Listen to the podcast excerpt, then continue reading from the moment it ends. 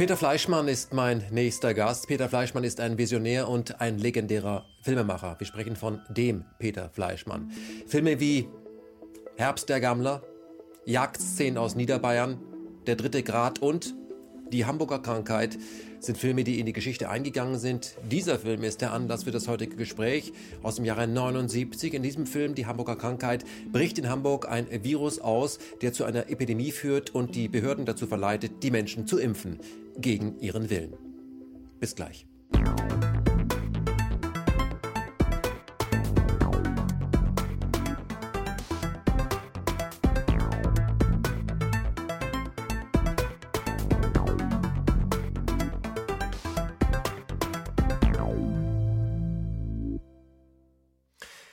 Peter Fleischmann, lebende Legende, hier bei uns im Studio. Das ist mir eine Ehre, Sie begrüßen zu können. Sie haben sich auch gleich das Licht angeguckt und die Kameras. Sind Sie da als äh, Regisseur zufrieden mit dem Equipment, mit dem wir arbeiten? Ja, sehr. Das zeichnet Sie bei den, unter den ganzen äh, Internetplattformen aus, dass Sie sehr sorgfältige Technik haben. Mhm. Auch der Ton, haben Sie gleich gesehen, wird von ja, oben geangelt. Ja. Ist das mhm. äh, Ihrer Meinung nach okay, dass wir den von oben ja, angeln? Ja, ja. Jedenfalls besser als die Ansteckmikros. Mhm. Wir haben Sie eingeladen, weil Sie sind jemand, der hat äh, sein Leben lang Filme gedreht, äh, in denen Situationen beschrieben wurden, dystopische Situationen beschrieben wurden, die sich später in der Zukunft als äh, wahr werdend herausgestellt haben. Das war sicherlich nicht Ihre Absicht. Und unter den zwölf Langfilmen, die Sie gedreht haben, gibt es, ich nenne sie die Fantastischen Vier, über die wir auch sprechen wollen. 67 haben Sie gedreht Herbst der Gammler und zwar in Zeiten Sommer der Liebe, mhm. sehr visionär. Dann äh, einer ihrer berühmtesten Filme, 69, Jagdszenen aus Niederbayern, mhm. kann ich nur dringend empfehlen. Äh, 75, Der dritte Grad, auch ein ganz hervorragender Film in einem äh, in einer Diktatur in Griechenland, den ich mir natürlich auch angeschaut habe. Und der Film, der hier auf dem Tisch steht, der auch der Aufhänger sein wird oder ist für die heutige Sendung, die Hamburger Krankheit. Ärzte sind ratlos. Im Grunde genommen nehmen sie in diesem Film aus dem Jahre 79 das vorweg, was wir im Moment erleben, Corona-Krise. Es wird dann noch schlimmer in diesem Film, aber das, was sie zeigen, wie Menschen reagieren auf einen Virus, was sich abspielt, das ist etwas, das ist so der Zeit voraus. Darüber möchten wir mit Ihnen reden. Herr Fleischmann, die erste Frage an Sie. Sie haben ja in Ihren Filmen immer das Verhältnis Bürger zu Staat beleuchtet, Gehorsam, sozialer Druck, Umgang der Masse mit Abweichlern und subtile Gruppen und wie man Gruppen manipulieren kann. Ähm, woher, das, woher diese Motive? Warum, man könnte ja auch, das sind ja keine schönen Filme, die Sie drehen. Warum diese Motive? Zum Beispiel hier das Unheil, das ich mag, ähm, das ich heute auch noch mag, das, äh, das, das habe ich geträumt. Ich habe immer wieder geträumt, dass ich mein Abitur nicht schaffe. Noch jahrelang, obwohl ich nie ernsthafte Schwierigkeiten hatte. Vielleicht war es das schlechte Gewissen, das wollte ich sagen, äh, weil ich sehr viel von meiner Schwester abgeschrieben habe. Äh, und dann gedacht habe, vielleicht, ich habe es zwar geschafft, aber ich habe äh, ich habe es nicht verdient. Mhm. Und äh, deshalb, äh, sag mal, war das Unheil ist eigentlich der Film über einen Jungen, der schon zweimal durchs Abitur gefallen ist. Er kann es ein drittes Mal versuchen, obwohl es eigentlich nicht geht, weil sein Vater gewisse Einfluss hat in der Stadt. Und, äh, aber er weiß, dass er es wieder nicht schafft. Und äh, er glaubt, er ist krank. Er hat ein doppeltes Y-Chromosom, wie, wie viele Verbrecher und so. Und erst im Laufe des Films merkt er, dass nicht er krank ist, sondern die ganze Stadt. Und er ist vielleicht der einzig Gesunde. Das ist so im, im en gros der, der Film, der also in der damaligen Bundesrepublik spielt und der, wie äh, Walser gesagt hat, du hast dich mit allen angelegt. Ja, äh, Martin Walser hatte das Drehbuch, also äh, mir geholfen beim Drehbuch. Mhm. Also Sie haben sich mit Ihren Filmen ja immer angelegt, weil das, was man von Ihnen erwartet hat oder was Sie hätten drehen können, um erfolgreich zu sein, das haben Sie ja nie getan.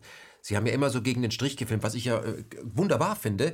Ähm, Ähm, Sie haben sich, glaube ich, vor ein paar Tagen auch mit äh, Herrn äh, Schlöndorf äh, äh, getroffen, dem Sie auch dazu verholfen haben, die Babelsberger Studios, die Sie mitgerettet haben, zu führen. Der hat ja auch solche Filme gedreht, die nicht alle immer sehen wollten, weil er da den Finger in die Wunde gelegt hat. Bevor wir auf die einzelnen Filme kommen, wie ich sie nenne, die Fantastischen Vier, und darüber sprechen und die Zeit vielleicht nochmal aufleben lassen, wann die gedreht wurden, weil ich war 67, ähm, ein Jahr alt, ich weiß nicht, wie es war. Ich kann mhm. mir nur die Filme angucken. Ähm, lassen Sie uns mal darüber sprechen, wie sind Sie denn eigentlich zum Film gekommen? Abitur haben Sie geschafft und ähm, Sie sind ja dann durch Europa getrennt und landeten bei einem Zirkus. Ja. Und ich habe mir sagen lassen, wenn Sie am äh, Set waren, haben Sie auch gerne wie ein Zirkusdirektor agiert. Das habe ich mir sagen lassen. ich weiß nicht, ob es stimmt. Ähm, von, von, wem denn? Na, von jemandem, der hier arbeitet, der bei Ihnen mal gearbeitet hat. Ah, ja. ähm, wie sind Sie, wie sind Sie zum, was ist nach dem Abitur gekommen? Warum haben Sie getrennt durch Europa? Wie kamen Sie zum Zirkus? Wie, wie war das? Ach, äh, durchs Trampen ich stand mal so nachts an der Autobahn, es hat geregnet. Äh, zwei Mädels, die wollten nach äh, Paris, glaube ich, und die hat dann ein Auto mitgenommen, der hat aber dann gesagt, äh, kein Platz mehr. Und da stand ich allein im Regen, habe ich gedacht, jetzt muss ich mir irgendein, das hat so genieselt und ich war so triefend nass. Und dann, jetzt dachte ich, muss ein weißer Ritter kommen, sonst muss ich mir irgendwie eine Scheune suchen oder so, wo ich die Nacht verbringe. Und dann hielt, also kein weißer Ritter, aber ein weißer Mercedes. Und da saß ein Mann drin, der sagte, ja, legen Sie Ihre Jacke da hinten hin. Und da, da war Plastik, sagte da sitzen als die Tiere und äh, kommen Sie rein. Na, na, brauchen Sie sich nicht bedanken, äh, ich fahre nicht gern allein nachts. Und, ja, gut, und das hat sich herausgestellt, äh, das war der Direktor des Zirkus Hasani, Herr May, der aus der russischen Kriegsgefangenschaft zurückgekommen war und dann äh, das wieder eröffnet hat. Und äh, ja gut, ich hatte, bin dann letzten Endes da geblieben. Ähm, ich wollte den Zirkus sehen, die waren gerade umgezogen. Die hatten sehr große Schwierigkeiten, weil alle anderen Zirkusunternehmen wollten das verhindern, dass da eine neue Konkurrenz kommt. Die hatten es eh schon zu kämpfen. Und äh, wir mussten dann oft sehr weit zur nächsten Stadt oder weil, weil die alles ausgebucht hatten. Äh, eben das war so eine Taktik, um äh, jedenfalls sind wir so knapp an der Pleite vorbeigestrammt und ich habe also diese Anfangszeiten miterlebt. Habe sogar mal den, den Clown gemacht, weil der, der kleine, der Little Paul, das war Galetti hieß der, das ist ein berühmter Clown gewesen, der hatte schon Gehilfen, den Little Paul, und der wurde eingesperrt. Und da war ich mit dran schuld, weil der mich retten wollte vor einer Prügelei mit der Dorfjugend, mhm. die immer natürlich eifersüchtig waren, wenn die Zirkusleute da aufgetaucht sind und haben ihnen die Mädels weggenommen. Und, da, äh, und der war so ein kleiner Ding, der, hat, der ist da durch den Saal gerannt und bang, hat dem großen, schlachsigen Typen da in den Bauch seinen Kopf gerannt. Und, und dann gab es einen Riesentumult. Ich war unten drunter gelegen, ich habe nichts abbekommen. Aber dann kam die Polizei, hat natürlich ihn weg, äh, den, den kleinen Little Paul da weggenommen, eingesperrt und, und ja gut, und wir wussten nicht, wann er wieder rauskommt. Herr Lady sagt, äh, jetzt, äh, mich haben sie verantwortlich gemacht, weil wegen mir ist ja diese Schlägerei passiert. Und er hat gesagt, äh, meinen Sie, ich kann die Nummer machen ohne einen Partner? Sage ich, nee, vielleicht weiß ich nicht, aber ja, es wird schwierig. Sagt er, ja und, was mache ich? dann habe ich gesagt, ja, ich könnte ja dafür einspringen. Ich meine, äh, Dialog gibt es ja eh kaum, weil, weil er hat ja nichts gesagt, der hat immer eine draufgekriegt und war halt der, der dumme August. Und es hat sich als viel, ich habe da ziemlich versagt, er hat sich als, es hat sich als viel schwieriger herausgestellt, als ich gedacht habe, weil das rundum das Publikum sitzt. Und äh, man, man, wenn man, er hat mir das noch dazu gesagt, dass er sagte, okay, wenn du einer mit, mit, dem, mit dem Gummihammer auf den Kopf kriegst, dann wartest du und zählst bis drei und dann erst fällst du um. und, und möglichst mit, ohne die Knie durchzudrücken. Wumm, du musst kippen. Ja, und so. ja, ein bisschen, gut, es waren nur ein paar Tage, aber jedenfalls kann ich sagen, ich war mal Clown im Zirkus. Mhm. Aber was Sie beschreiben, sich auf so etwas äh, einzulassen, bei jemandem ins Auto zu steigen, das war, glaube ich, noch vor Aktenzeichen XY, wo vor Trempern ja immer gewarnt wurde oder vor Mitfahrenden. Und dann beim Zirkus zu landen und sich dann in diese Manege zu stellen. Ähm, wenn Sie, als, als Sie später angefangen haben, äh, an einem, ein Stipendium zu bekommen an der Pariser Filmhochschule, waren Sie ja wieder in der Manege. Ein Filmregisseur ist ja letztendlich immer in der Manege, weil sein Werk präsentieren muss. 360 Grad und sich beurteilen lassen muss. Das ist ja ein Arbeiten in der Öffentlichkeit. Ähm, haben Sie sich mal gefragt, warum Ihr Leben so gelaufen ist, wie es gelaufen ist? Also glauben Sie an Schicksal? Habe ich mich nie gefragt, ne. Sie haben die Situation einfach genommen, wie sie war. Naja, ich wollte schon Filme machen. Das wollte ich schon an der Schule. Eigentlich fing es an, nachdem ich unser Direktor von der, vom Gymnasium, der hatte mich, bin aufs Gymnasium, was Altsprachliche, weil meine Mutter kam aus sehr armen Verhältnissen und für die war das immer noch das Vornehmste, das altsprachliche Gymnasium. Gut, wie war es dort? Wir waren zu viert. Ich war mit meiner Schwester in einer Klasse und äh, ja, und da rief mich der Direktor äh, raus in sein und sagte, äh, sie müssten, das war nach dem Krieg halt, äh, äh, da wäre so Demokratiekurse für wo, wo von jeder Schule einer kommen sollte, der, damit da nicht wieder das Unheil passiert, was das letzte Mal passiert ist, wo sich die Leute, das deutsche Volk hat manipulieren lassen. Ja gut, und dann äh, war ich dort und da war auch ein, ein Typ, der über Film geredet hat und der gesagt hat, also Film ist das gefährlichste Massenbeeinflussungsmittel, das es gibt. Im Theater sitzen die Leute dem Geschehen gegenüber, während der Film saugt sie ein und äh, ihr müsst wach bleiben, ihr seid die Elite von morgen. Und ihr habt die Verantwortung, dass es nicht mehr passiert, hat uns nicht so interessiert, als äh, äh, dass wir da die Wachhunde spielen sollen, damit nicht wieder was passiert. Äh, und und äh, dann gab es aber noch einen zweiten äh, Referenten, der war von dem neu gegründeten FWU, also dieses Film- und Bildenwissenschaften und Unterricht, mhm und der hat gesagt, dass also Film ist die neue Kunst, äh, die, obwohl sie erst ein paar Jahrzehnte alt ist, schon bewundernswerte Werke hervorgebracht hat. Die einzige Kunst, die eigentlich nur aufgrund einer Technik lebt, die übrigens im Laufe der Zeit immer sich geändert hat, wenn sich die Technik geändert hat, also vom, vom Stummfilm zum Tonfilm, zum Tonfilm, vom Schwarz-Weiß-Film zum Farbfilm. Äh, bis jetzt äh, äh, dann Cinemascope-Film und, und, und bis jetzt dem digitalen Film. Jedes Mal sagen die Leute Ende der Filmkunst und es geht halt, es verändert sich zwar, aber es geht immer weiter. Und äh, ja, und da war, war ich sehr, äh, sehr beeindruckt und ich hatte einen Filmclub gegründet mit anderen. Und ich war kurz, das war schon kurz nach dem Abitur, bin ich nochmal nach Bad Ems, wo man die sich die Filmclub-Leute getroffen haben. Das war eine seltsame Zeit. Äh, damals hatte Lamoris gerade äh, den Roten Ballon gemacht, einen Kinderfilm, und da haben sie 1500 rote Luftballons über Bad Ems losgelassen äh, zu Ehren von äh, Lamoris. Und es war eine furchtbar kitschige Veranstaltung. Da habe ich festgestellt, dass ich den größten Filmclub von Deutschland hatte mit 1800 Mitgliedern. Aber das kam nur dadurch, dass wir äh, einfach äh, jeden, der rein wollte, haben wir als Mitglied erklärt, weil äh, es hatte irgendwelche Gründe, also äh, äh, weiß, weiß es nicht mehr. Wir, wir, wir, haben und wir hatten so viel Geld, dass wir jedes, äh, jedes Jahr zum Abschluss haben wir jetzt, äh, nach dem Abitur haben wir also einen Filmball gemacht in dem Mädchengymnasium, Mädchenoberrealschule, ja, hieß es, der war die, die Chefin war da sehr aufgeschlossen und und das war immer das große Ereignis dann in der. Das heißt, Ihnen war von Anfang an klar, dass Sie mal zum Film werden gehen will? Ja, ich habe dadurch habe ich das ja kennengelernt.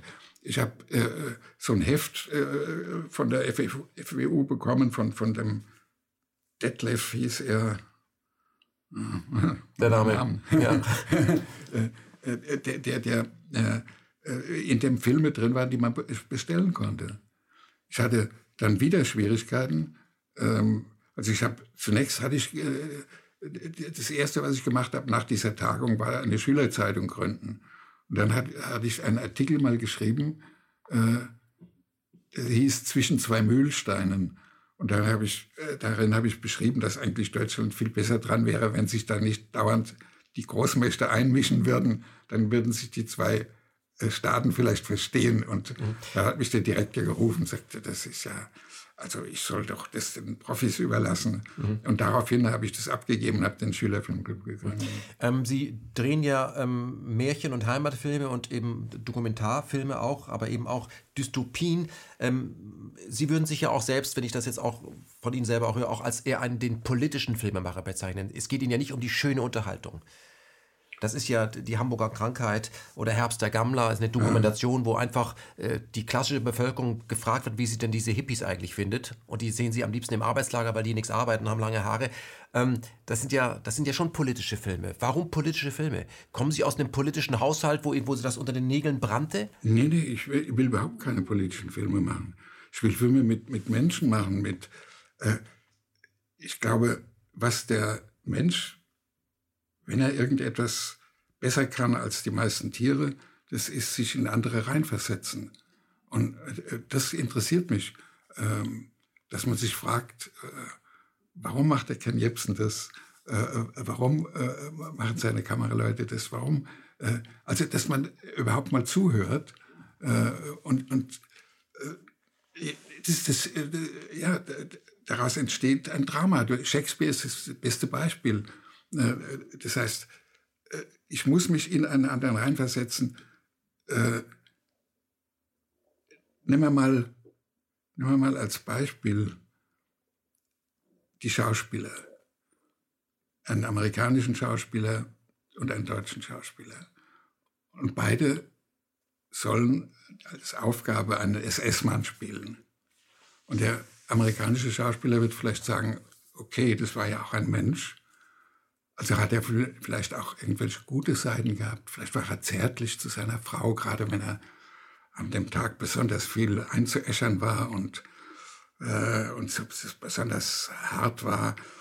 Und vielleicht war er ein sehr, auch zu seinen Kindern sehr nett, hat mit ihnen gespielt und hat äh, Weihnachtsgebäck äh, mit ihnen, hat den Christbaum geschmückt, hat Weihnachtsgebäck genascht und dann haben die Kinder gesagt, Papa, das darfst du nicht, erst am Heiligen Abend. Und dann ist ihm eingefallen, dass er gerade am Morgen den einen Gefangenen aufgehängt hat, der, weil er ein Stück Brot gestohlen hat. Und ja, da, da entsteht dann ein Mensch. Während der deutsche Schauspieler, ich weiß nicht, ob es heute noch so ist, vielleicht war das damals äh, mir deutlicher vor Augen gestanden, zumindest war die Zeit ja noch nicht so lange her, der deutsche Schauspieler möchte mit jedem Satz, den er sagt, dem Publikum klar machen, dass der SS-Mann böse war und dass er auf der anderen Seite steht, dass er das will, dass der Zuschauer das begreift. Und er, er hat also eine vorgefasste Meinung, die kann noch so richtig sein, aber da entsteht nicht wirklich ein Mensch. Hätte man, wäre man, äh, äh, hätte man das so gemacht wie ein amerikanischer Schauspieler, hätte man auch die ganze äh, Nachkriegszeit viel besser verarbeitet. Da hätte man nicht gesagt, das war Hitler und ein paar Verrückte, ein paar besonders äh, äh, äh, kaputte Typen, die der da um sich herum hatte. Und dann sagen die Leute, und wahrscheinlich hat es der Führer gar nicht gewusst selbst. Äh, so hat man das nie wirklich aufgearbeitet. Es hat sich erst bei, bei, bei Eichmann hat sich herausgestellt, das ist mir gerade noch eingefallen, das, der Name Eichmann, weil es so ähnlich ist. Äh, ähm, bei Eichmann, äh, das ist, wie die, die Hannah Arendt sagte, dass die Banalität des Bösen ist, dass das wir waren, dass es jeder von uns sein kann. Ich habe ja einen Film über den Bernhard Kimmel gemacht, der zunächst, als ich ihn kennenlernte, kam er gerade aus zehnjähriger Haft frei, weil er 187 Einbrüche gemacht hatte. Und äh, das äh, war ja gut. Äh, und dann hat er aber zwei Polizisten also, äh, getötet. Das heißt, einen hat er getötet, auf den anderen hat er der Handgranate geschmissen. Der war, ist dann nur gelähmt gewesen. Und Sie sprechen von mein, Zeit, der, mein Freund der Mörder. Ja, ja. Mhm. Ich habe ja zwei Filme gemacht. Ich habe Al Capone von der Pfalz, genau. das hat man ihn genannt, und dann mein Freund der Mörder. Der ist zum Freund geworden. Der hat mir erzählt, was ihn bedrückt. Er war auf der, äh, auf der Zelle gewesen mit dem sogenannten, ich weiß nicht mehr, wie er eigentlich hieß, den nannte man den Schlechter von Auschwitz, der also wirklich die Leute gequält hat und, und äh, äh, ein Brett auf sie gelegt und rum, drauf rumgetrampelt und so weiter. Und äh, der war also da in dem gleichen Zellentrakt wie er und dann, zu dem haben wir die, die Aufseher gesagt, Onkel und äh, das war der, der alte Onkel und der wurde vor ihm entlassen. Und dann sagt er, ja, der, der, deshalb bin ich auch nicht böse. Der hat ja, der kann ja nichts mehr Böses äh, tun, nachdem sein Chef, als er meinte, den, den Himmler, äh, nachdem der, sein, Chef, sein Chef tot ist, äh, äh, kann der ja nichts mehr anrichten. Und er war damals ein junger Mann, ja, habe ich eingesehen. Aber was er nicht eingesehen hat, der ist wieder nach Hause gekommen und äh, wurde ja, akzeptiert von der Gemeinschaft, die gesagt haben, ja, war ja Krieg, verstehen wir, kommen zu Sachen vor und, äh, und er war wieder Mitglied des Feuerwehrvereins oder, oder, oder äh, und so weiter und des Schützenvereins und, und der örtlichen Feuerwehr und so. Also er, er war wieder Mitglied, während der Bernd sagt, okay, die Leute sprechen mich an, weil ich jetzt öfters in der Presse war, äh, war und, und sagen, ach, Sie sind doch der Kimmel und, und, äh, und ich sage, ja, äh, ja, ich habe sie gesehen, äh, gehen wir einen Kaffee trinken und dann gehen sie nach Hause und sagen, ja Frau, was meinst du mit, wenn ich heute einen Kaffee getrunken habe? Aber akzeptieren, ich bleibe immer der Mörder. Während, während der, äh, der, der wirkliche Mörder, äh, äh der, der, äh, ja, den verzeiht man. Mhm. Ähm, Herr Fleischmann, was Sie gerade ansprechen, ist natürlich insofern sehr brisant, weil wir uns im Moment in einer Zeit befinden, ähm, in der wir diese, die, diese Spaltung, von der Sie auch sprechen, auch die Selbstspaltung, von der Sie sprechen, äh, erleben. Wir sind jetzt schon im Corona-Thema, aber ich, da werden wir auch gleich drauf kommen. Aber ich möchte auf etwas Wesentliches kommen, was Sie sagen. Der deutsche Sp Schauspieler will immer dem Publikum sagen, wie er den anderen zu interpretieren hat ja. und sich sagen, und ich gehöre nicht dazu. Ist das viel, ist, ich würde mal sagen, es hat was Intellektuelles, ja? Ja, ähm, ist das die Angst äh, des Intellektuellen vor sich selber? Ja, auch vor der, vor der Meinung. Er, hat Angst, dass er nicht deutlich genug ist. Er, er wird es vor sich selbst ganz anders empfinden. Er wird sagen, ja, ich habe auch eine Aufgabe. Ich muss endlich, dass die, ich will endlich, dass die Leute begreifen. Aber sie begreifen es eben nicht richtig, wenn er das so spielt, weil er sich nicht wirklich in anderen Menschen reinversetzt hat. Mhm. Und äh, das auf sich genommen hat, zu sagen, auch der Massenmörder ist ein Mensch. Mhm. Und ich muss mich jetzt in diesen, ähnlich wie ein Anwalt, der, den man nicht versteht, weil er ein Massenmörder, äh, äh, der, der ein Kind vergewaltigt und umgebracht hat, und der verteidigt ihn. Ich meine, das ist ja ein berühmtes Filmthema ja. auch, äh, weil das natürlich, und, und, und niemand versteht es und sagt, das kannst du doch nicht machen, dieses, dieses Schwein. Äh, den kannst du doch nicht verteidigen. Und er sagt eben, das ist mein Beruf. Und, und da wird es erst interessant.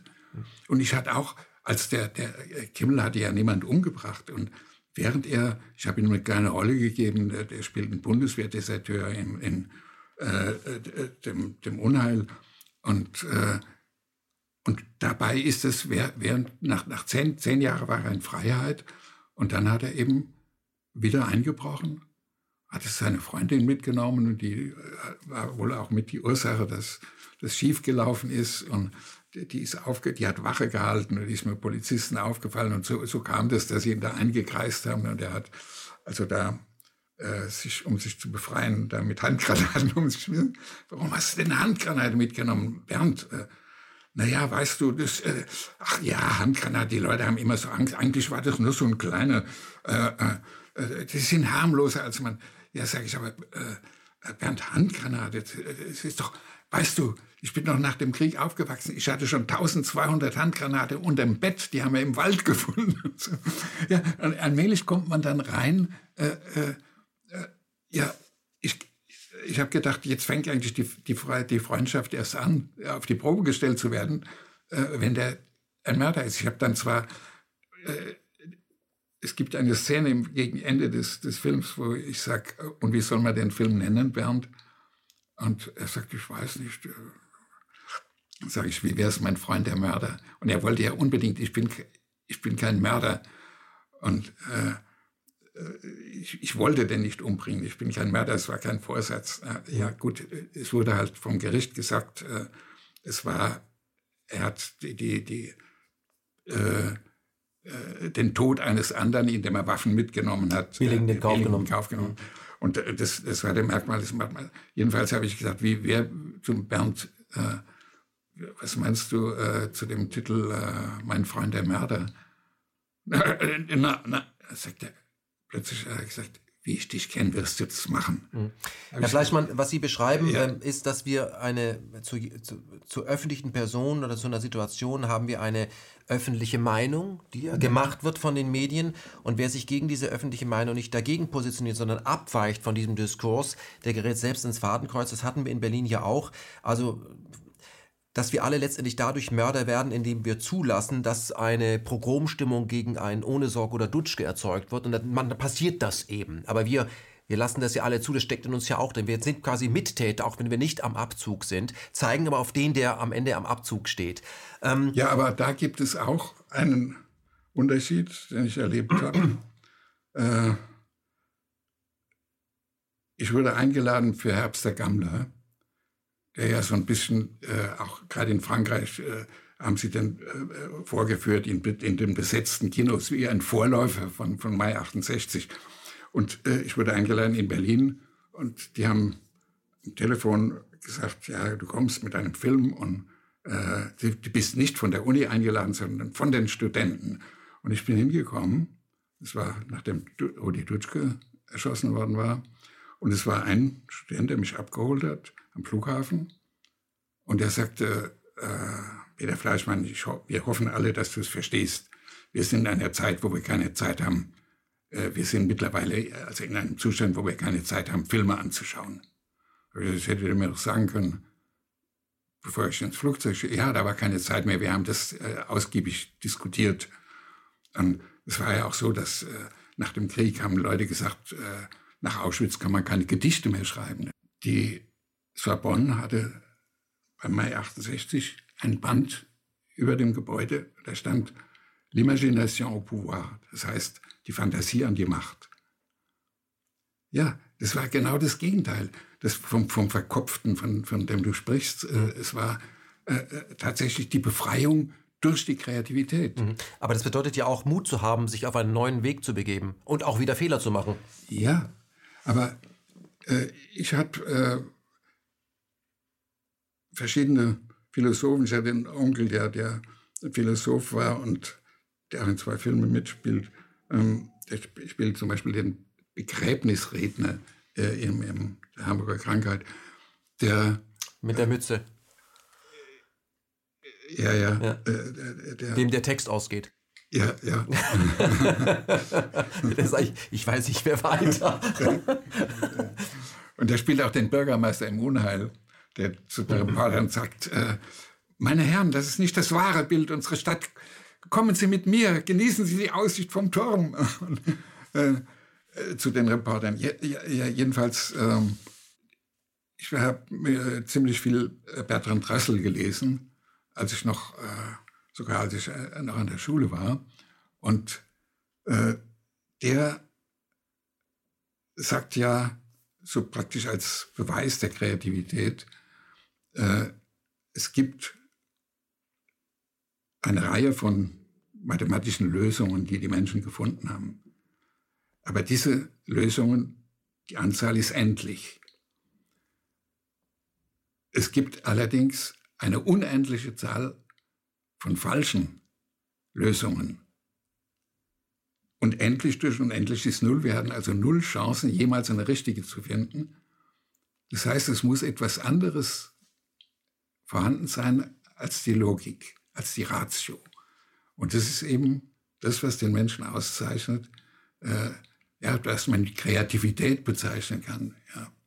Und, und äh, es hat mich, jedenfalls für mich war das äh, einfach so der Beweis für die Kreativität und hat mich auch begleitet. Man hat ja immer so Sätze, die man dann sein, sein Leben lang auch immer wieder dran denkt, wenn man einen Film macht. Und das äh, ist eines dieser Sätze, dass man sagt, äh, ich kann mit dem Film nicht die Welt verändern, aber ich kann Kreativität in die, in die Welt bringen und äh, kann dadurch vielleicht die Qualität des Lebens verbessern. Mhm. Ich kann irgendwas verändern. Äh, ich glaube nicht dran, dass ich mit meinem Film äh, äh da jetzt äh, agit äh, agitierend äh, die Welt verändern kann. Aber es kann eine Initialzündung sein, dass viele Menschen dadurch, dass es ein Massenpublikum erreicht, über ein Thema anfangen, anders nachzudenken. Also ich zum Beispiel, ich habe vollkommen anders darüber nachgedacht nach einer Flug übers Kuckucksnest, wie wir mit Menschen umgehen, die irgendwie abweichen. Die ja, werden ja. halt am Ende operiert, dann passen die in diese Anstalt rein und fallen, stören ja, nicht mehr. Das, Darüber habe ich nachgedacht. Ähm, ich möchte auf Aber, aber äh, äh Kuckucksnest, das ist genau das. Kuckucksnest ist ein wunderbarer Film, aber es ist kein politischer Film.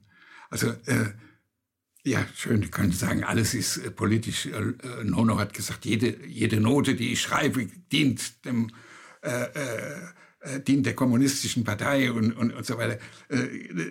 Klar, man kann sich immer als politisch empfinden in allem, was man macht, aber wenn wir normalerweise politischen Film, also Politfilm ist, ist was anderes.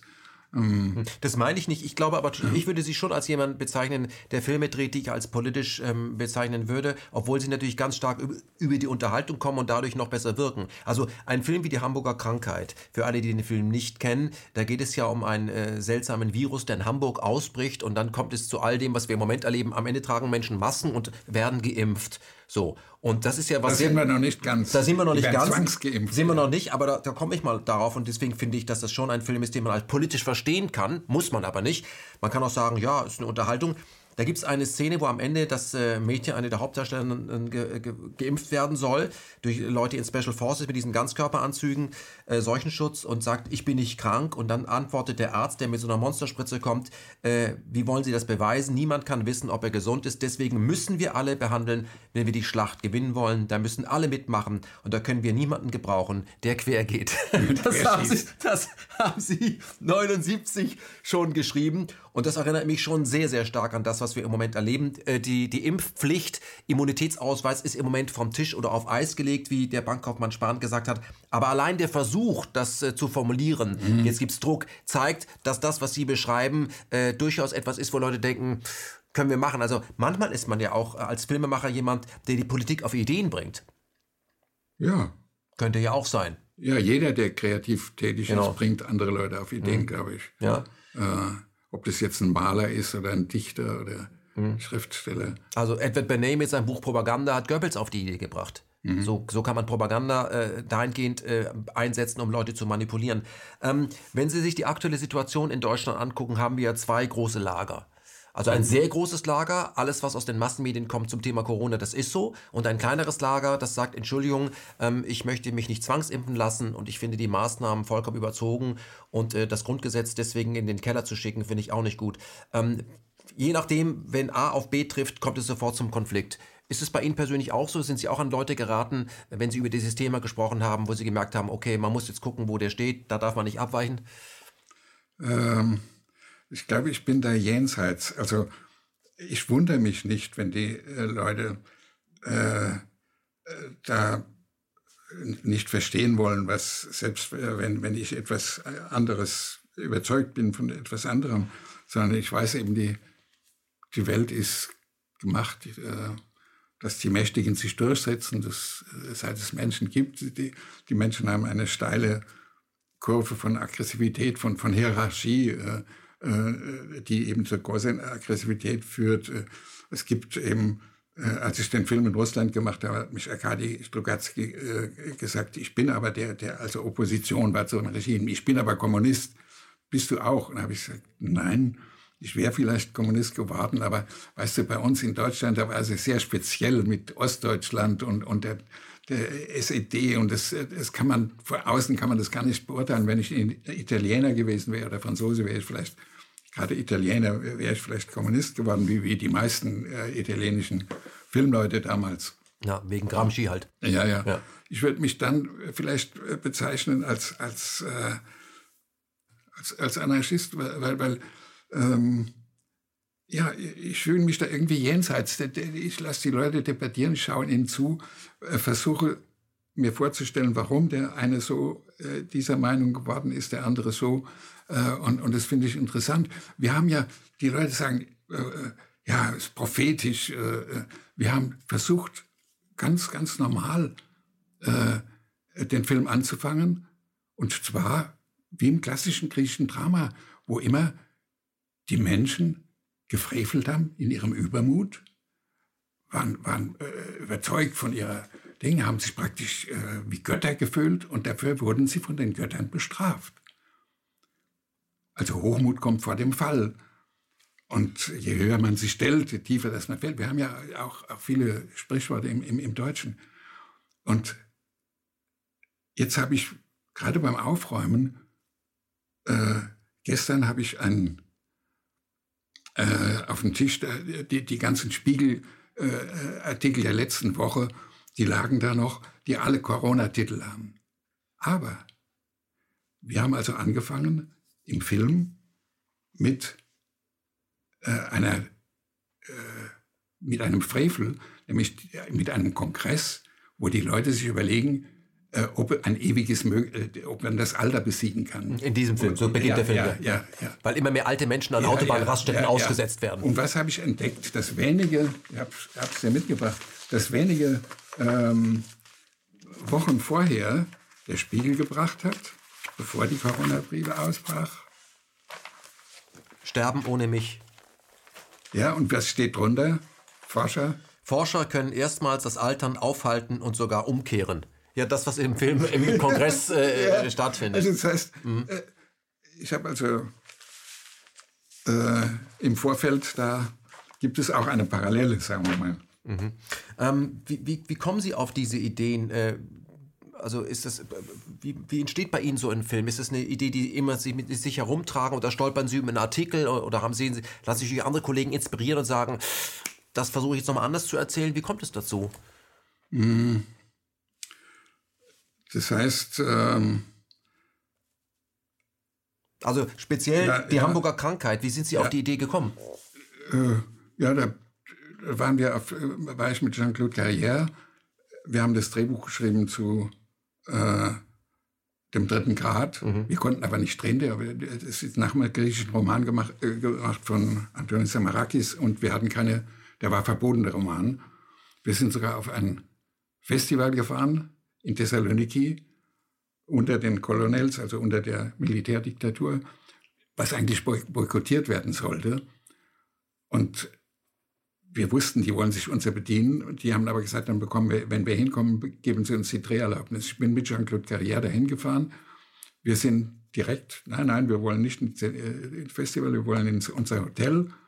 Da sind wir im Hotelzimmer geblieben haben gesagt, wo ist die Dreherlaubnis? Ja, die kriegen Sie morgen. Nee, nee, wir wollen sie jetzt.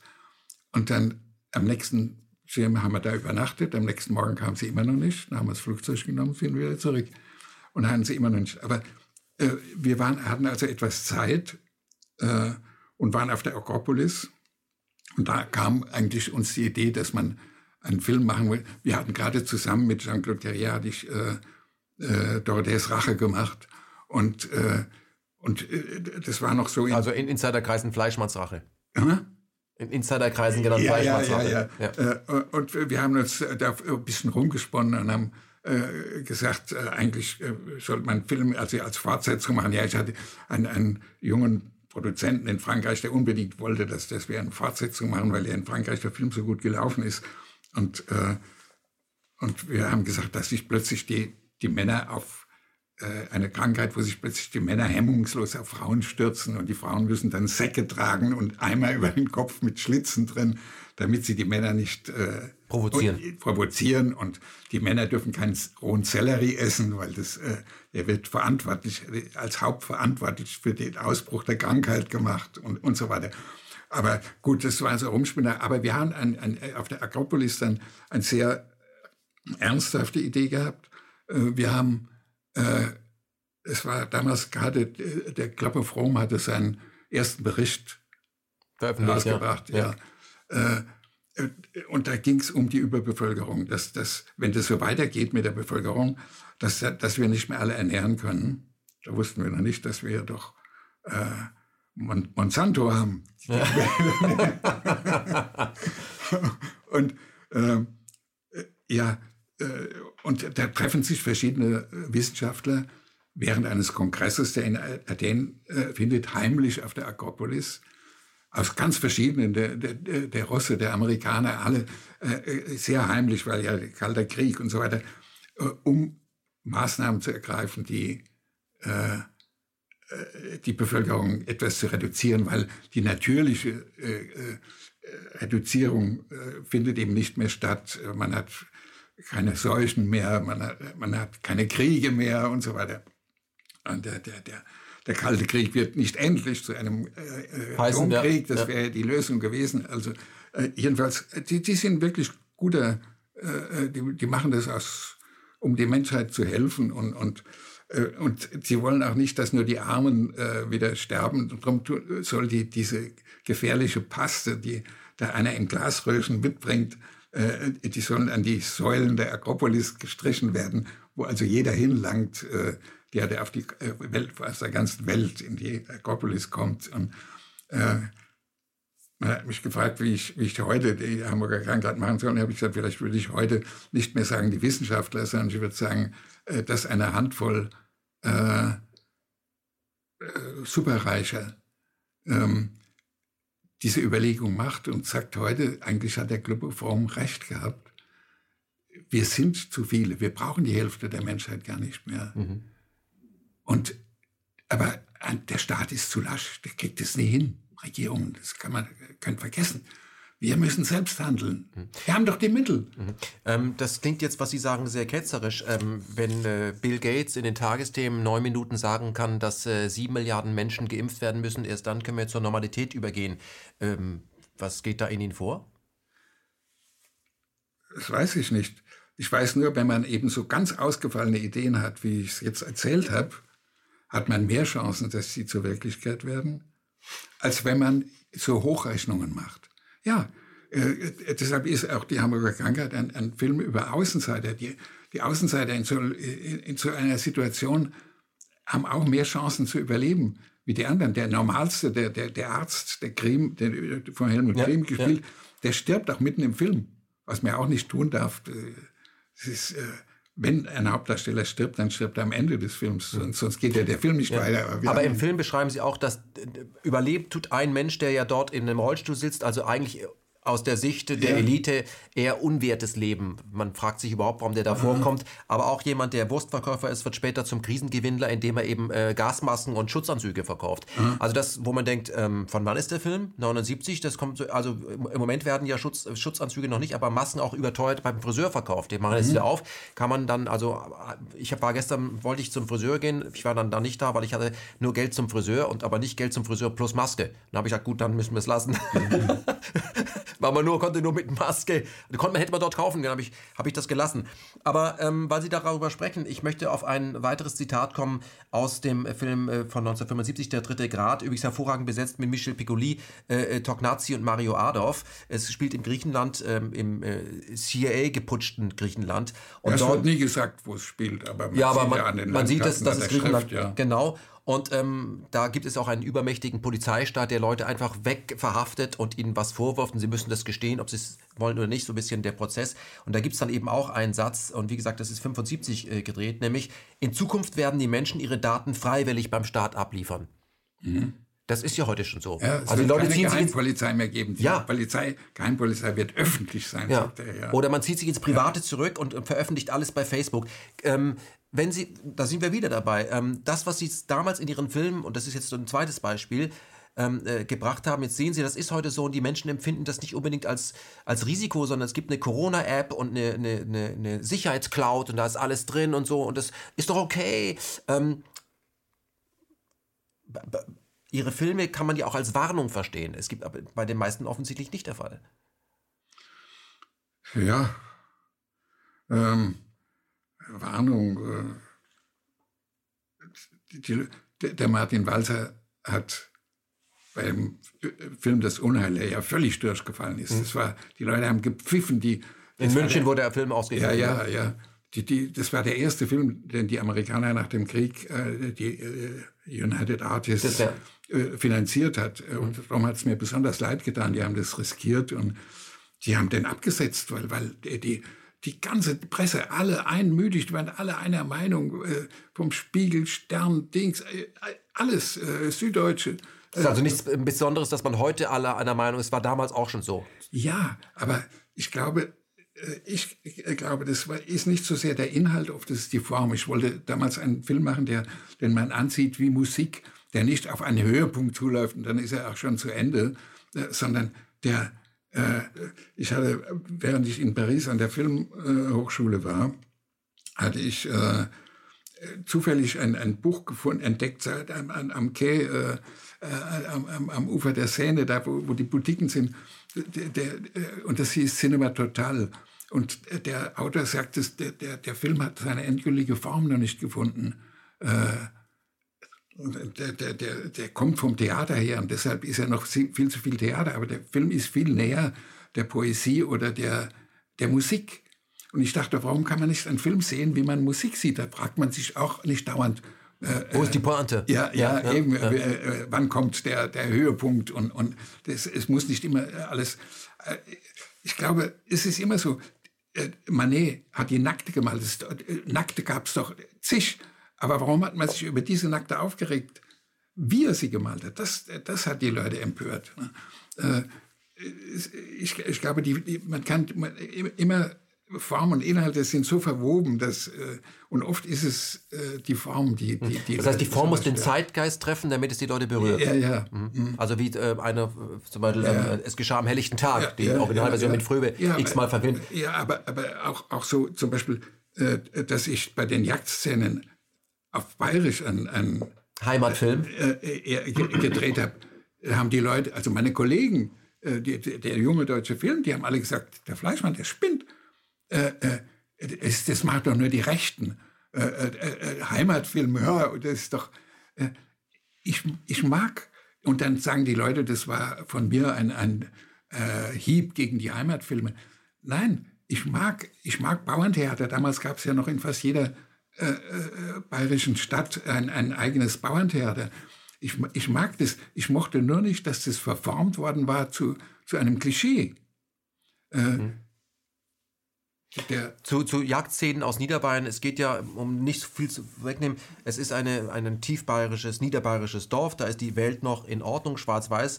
Ähm, es ist sehr verklemmt. Also äh, viele ältere Herren äh, begrapschen da und junge äh, Mägde. Es gibt einen Homosexuellen, der fällt unangenehm auf, dadurch, dass er homosexuell ist. Es kommt auch Mord in dem Film vor und das alles findet in Niederbayern statt. Äh, und es gibt so eine verklemmte, was man sagen darf, was man nicht sagen darf, wie man darüber redet.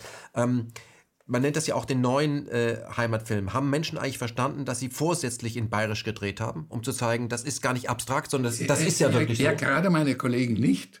Äh, das, das äh, hat mich äh, so gewundert. Die haben alle als ersten Film, ja, wir haben jahrelang gewartet, niemand hat uns für ernst genommen, haben unsere kleinen Kurzfilme gedreht und dann durfte man, jetzt war die Zeit reif, es gab irgendwie, äh, konnte man da äh, sich durchboxen und konnte seinen ersten Spielfilm drehen. Und dann haben die natürlich, äh, was weiß ich, äh, spielte dann bei Regen in der Großstadt und sie haben ihre persönlichen Gefühle da reingebracht. Äh. Also sie wollten Kunst machen. Ja, das hat sie wirklich beschäftigt. Nein, aber es war trotzdem, äh, Hitchcock sagt, die erste Idee, die ihm kommt, die verwirft er immer, weil das ist ein Klischee. Zunächst fallen die, fallen die Klischees ein. Und dann macht er genau das Gegenteil. Mhm.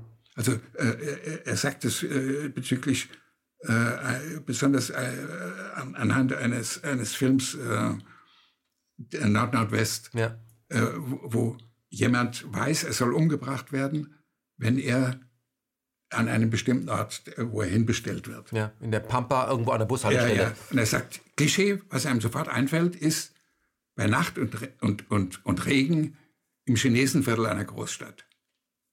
Da kann man leicht einen umbringen. Und da wird er hinbestellt. Das ist gefährlich. Das ist, das ist der Film. Das ist der nächste Tatort. Aber dann sagt er, jetzt mache ich das Gegenteil. Es ist Mittag, es gibt keine Schatten, ganz kurze Schatten. Übersichtlich. Das, die, die, äh, die, Landschaft ist vollkommen flach, keine Bäume, nichts. Und dann stehe ich vor dem Problem und sage, aber wie, wie, wie kann er dort umgelegt werden? Das sieht doch alle von weitem kommen. Und dann kommt mir die Idee mit dem Flugzeug. Mhm. Es mhm. geht nur mit dem Flugzeug. Und äh, ja, äh, ich meine, damit beschreibt er einen äh, Prozess, der aber schon bei der Besetzung anfängt. Mhm. Ich habe äh, manchmal, äh, äh, denke ich, bei, zum Beispiel bei den Krimis, es würde schon etwas gewonnen, wenn man die Leute, die die Polizisten spielen, die, die Verbrecher spielen ließen und umgekehrt. Hat übrigens der, der Theo Angelopoulos gemacht. Den habe ich besucht, der, der hat gedreht in Griechenland, in Kreta, ähm, äh, einen äh, Film, ich weiß jetzt nicht mehr, wie er heißt.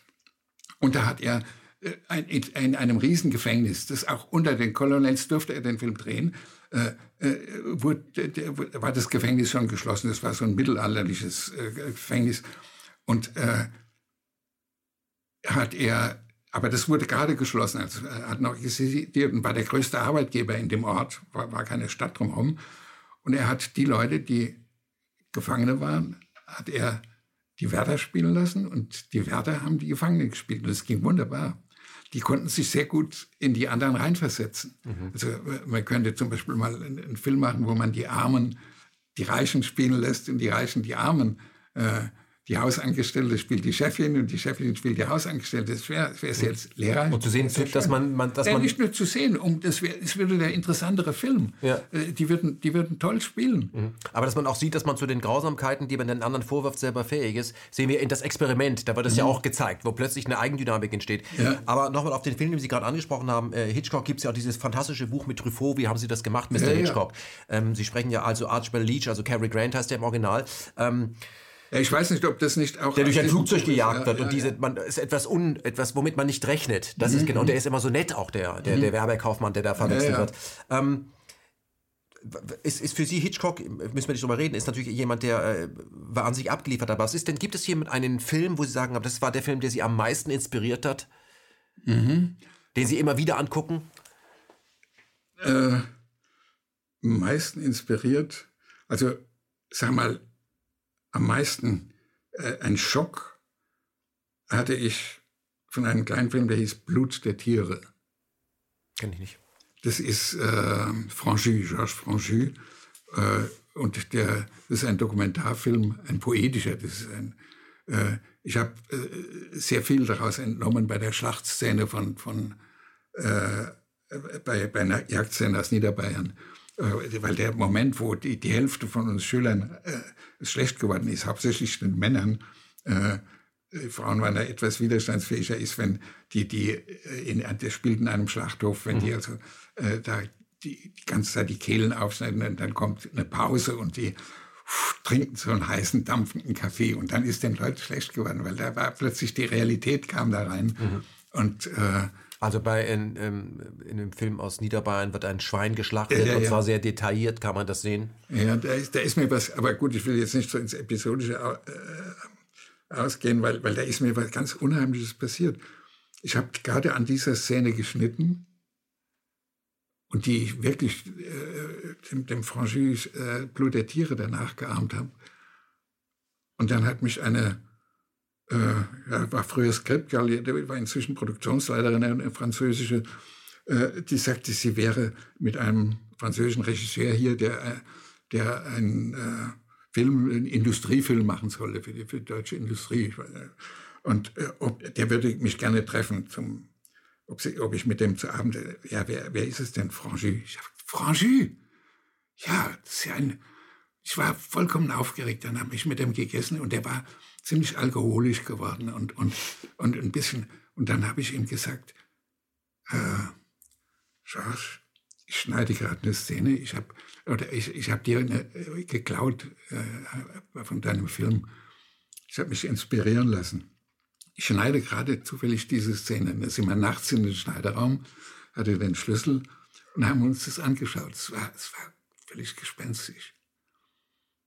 Aber äh, gut, das sind so, man hat ja bei jedem Film, gibt es irgendwelche unheimlichen Dinge. Äh, die unheimlichste Sache zum Beispiel bei, bei Jagdszenen, wo wir durch diesen zurückgebliebene äh, Jungen Jung, hatten, ja. Und den hatten äh, meine Assistenten gefunden in einem bayerischen äh, Kloster, der so, so ein Land, ländliches Kloster.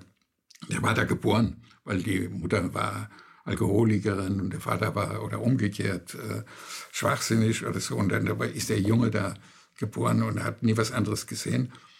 Und der konnte kein Wort reden am Anfang. Der hat sich sogar selbst synchronisiert zum Schluss. Aber dann die äh, Gunja Seiser, die seine Mutter spielt im Film, die hat ihn noch zwei, drei Monate bei sich. Die hatte selbst ein, ein zurückgebliebenes Kind, geistig zurückgebliebenes Kind. Und, äh, und die hat gesagt, ich kann es nicht länger, ich habe einen Beruf. Äh, Ähm, und dann wurde er wieder zurück ins Kloster. Und jetzt ist man ja immer sehr egoistisch. Man ist im nächsten Film schon drin. Und ich, das hat aber immer, ich habe gedacht, ich musste das Ernstl mal besuchen. Äh, und dann bin ich ins Kloster an einem Sonntag aufgebrochen und habe geläutet an der Pforte und dann hat mir ein Mönch aufgemacht und ich habe gesagt, ich möchte das Ernstl besuchen. Und, äh, und er sagte, Moment, und machte die Tür wieder zu. Und ich wartete also vor der Pforte zum Paradies. Und, äh, und dann kam der, der, der Pater Prior und hat die Tür aufgemacht und hat gesagt, dass Sie sich hierher trauen. Dann habe ich gesagt, warum? Ja, Sie haben doch diesen Film gemacht. Mag den Titel gar nicht aussprechen. Da habe ich gesagt, haben Sie ihn gesehen? Sowas schaue ich mir nicht an. Der Erste ist, ist, bald darauf gestorben, ja. Äh, ja, gut, das passiert eben. Man, man ist, ich habe ja gar nicht so viele Filme gemacht in meinem Leben, aber bei jedem Film gibt es so etwas, wo man eigentlich ein schlechtes Gewissen hat. Mhm. Wo man sagt, man hat die Leute aus was rausgerissen. Also wie diesen Jungen, der war, der war so, der wurde so fröhlich äh, äh bei, bei uns und, und jeder mochte ihn. Und der, der hat sich selbst synchronisiert. Und wenn er es geschafft hat, dass es synchron war, hat er gemacht, ha! und hat sich äh, wirklich, äh, es war ein, ein, sehr liebenswertes Kind, ja. Also, vielleicht hat er jetzt im Kloster Kartoffeln viereckig geschält vor Wut, aber ähm, ja, es war trotzdem äh, es unverantwortlich, aber es bringt das Leben, man, man ist dann im nächsten Film drin. Mhm. Wenn man äh, so alt wie Sie geworden ist, Sie sind ja äh, etwas über 50, dann äh, kann man auf das Leben ja ein bisschen gelassener gucken. Wie empfinden Sie äh, das, äh, das allgemeine soziale, politische Klima im Moment in der BRD?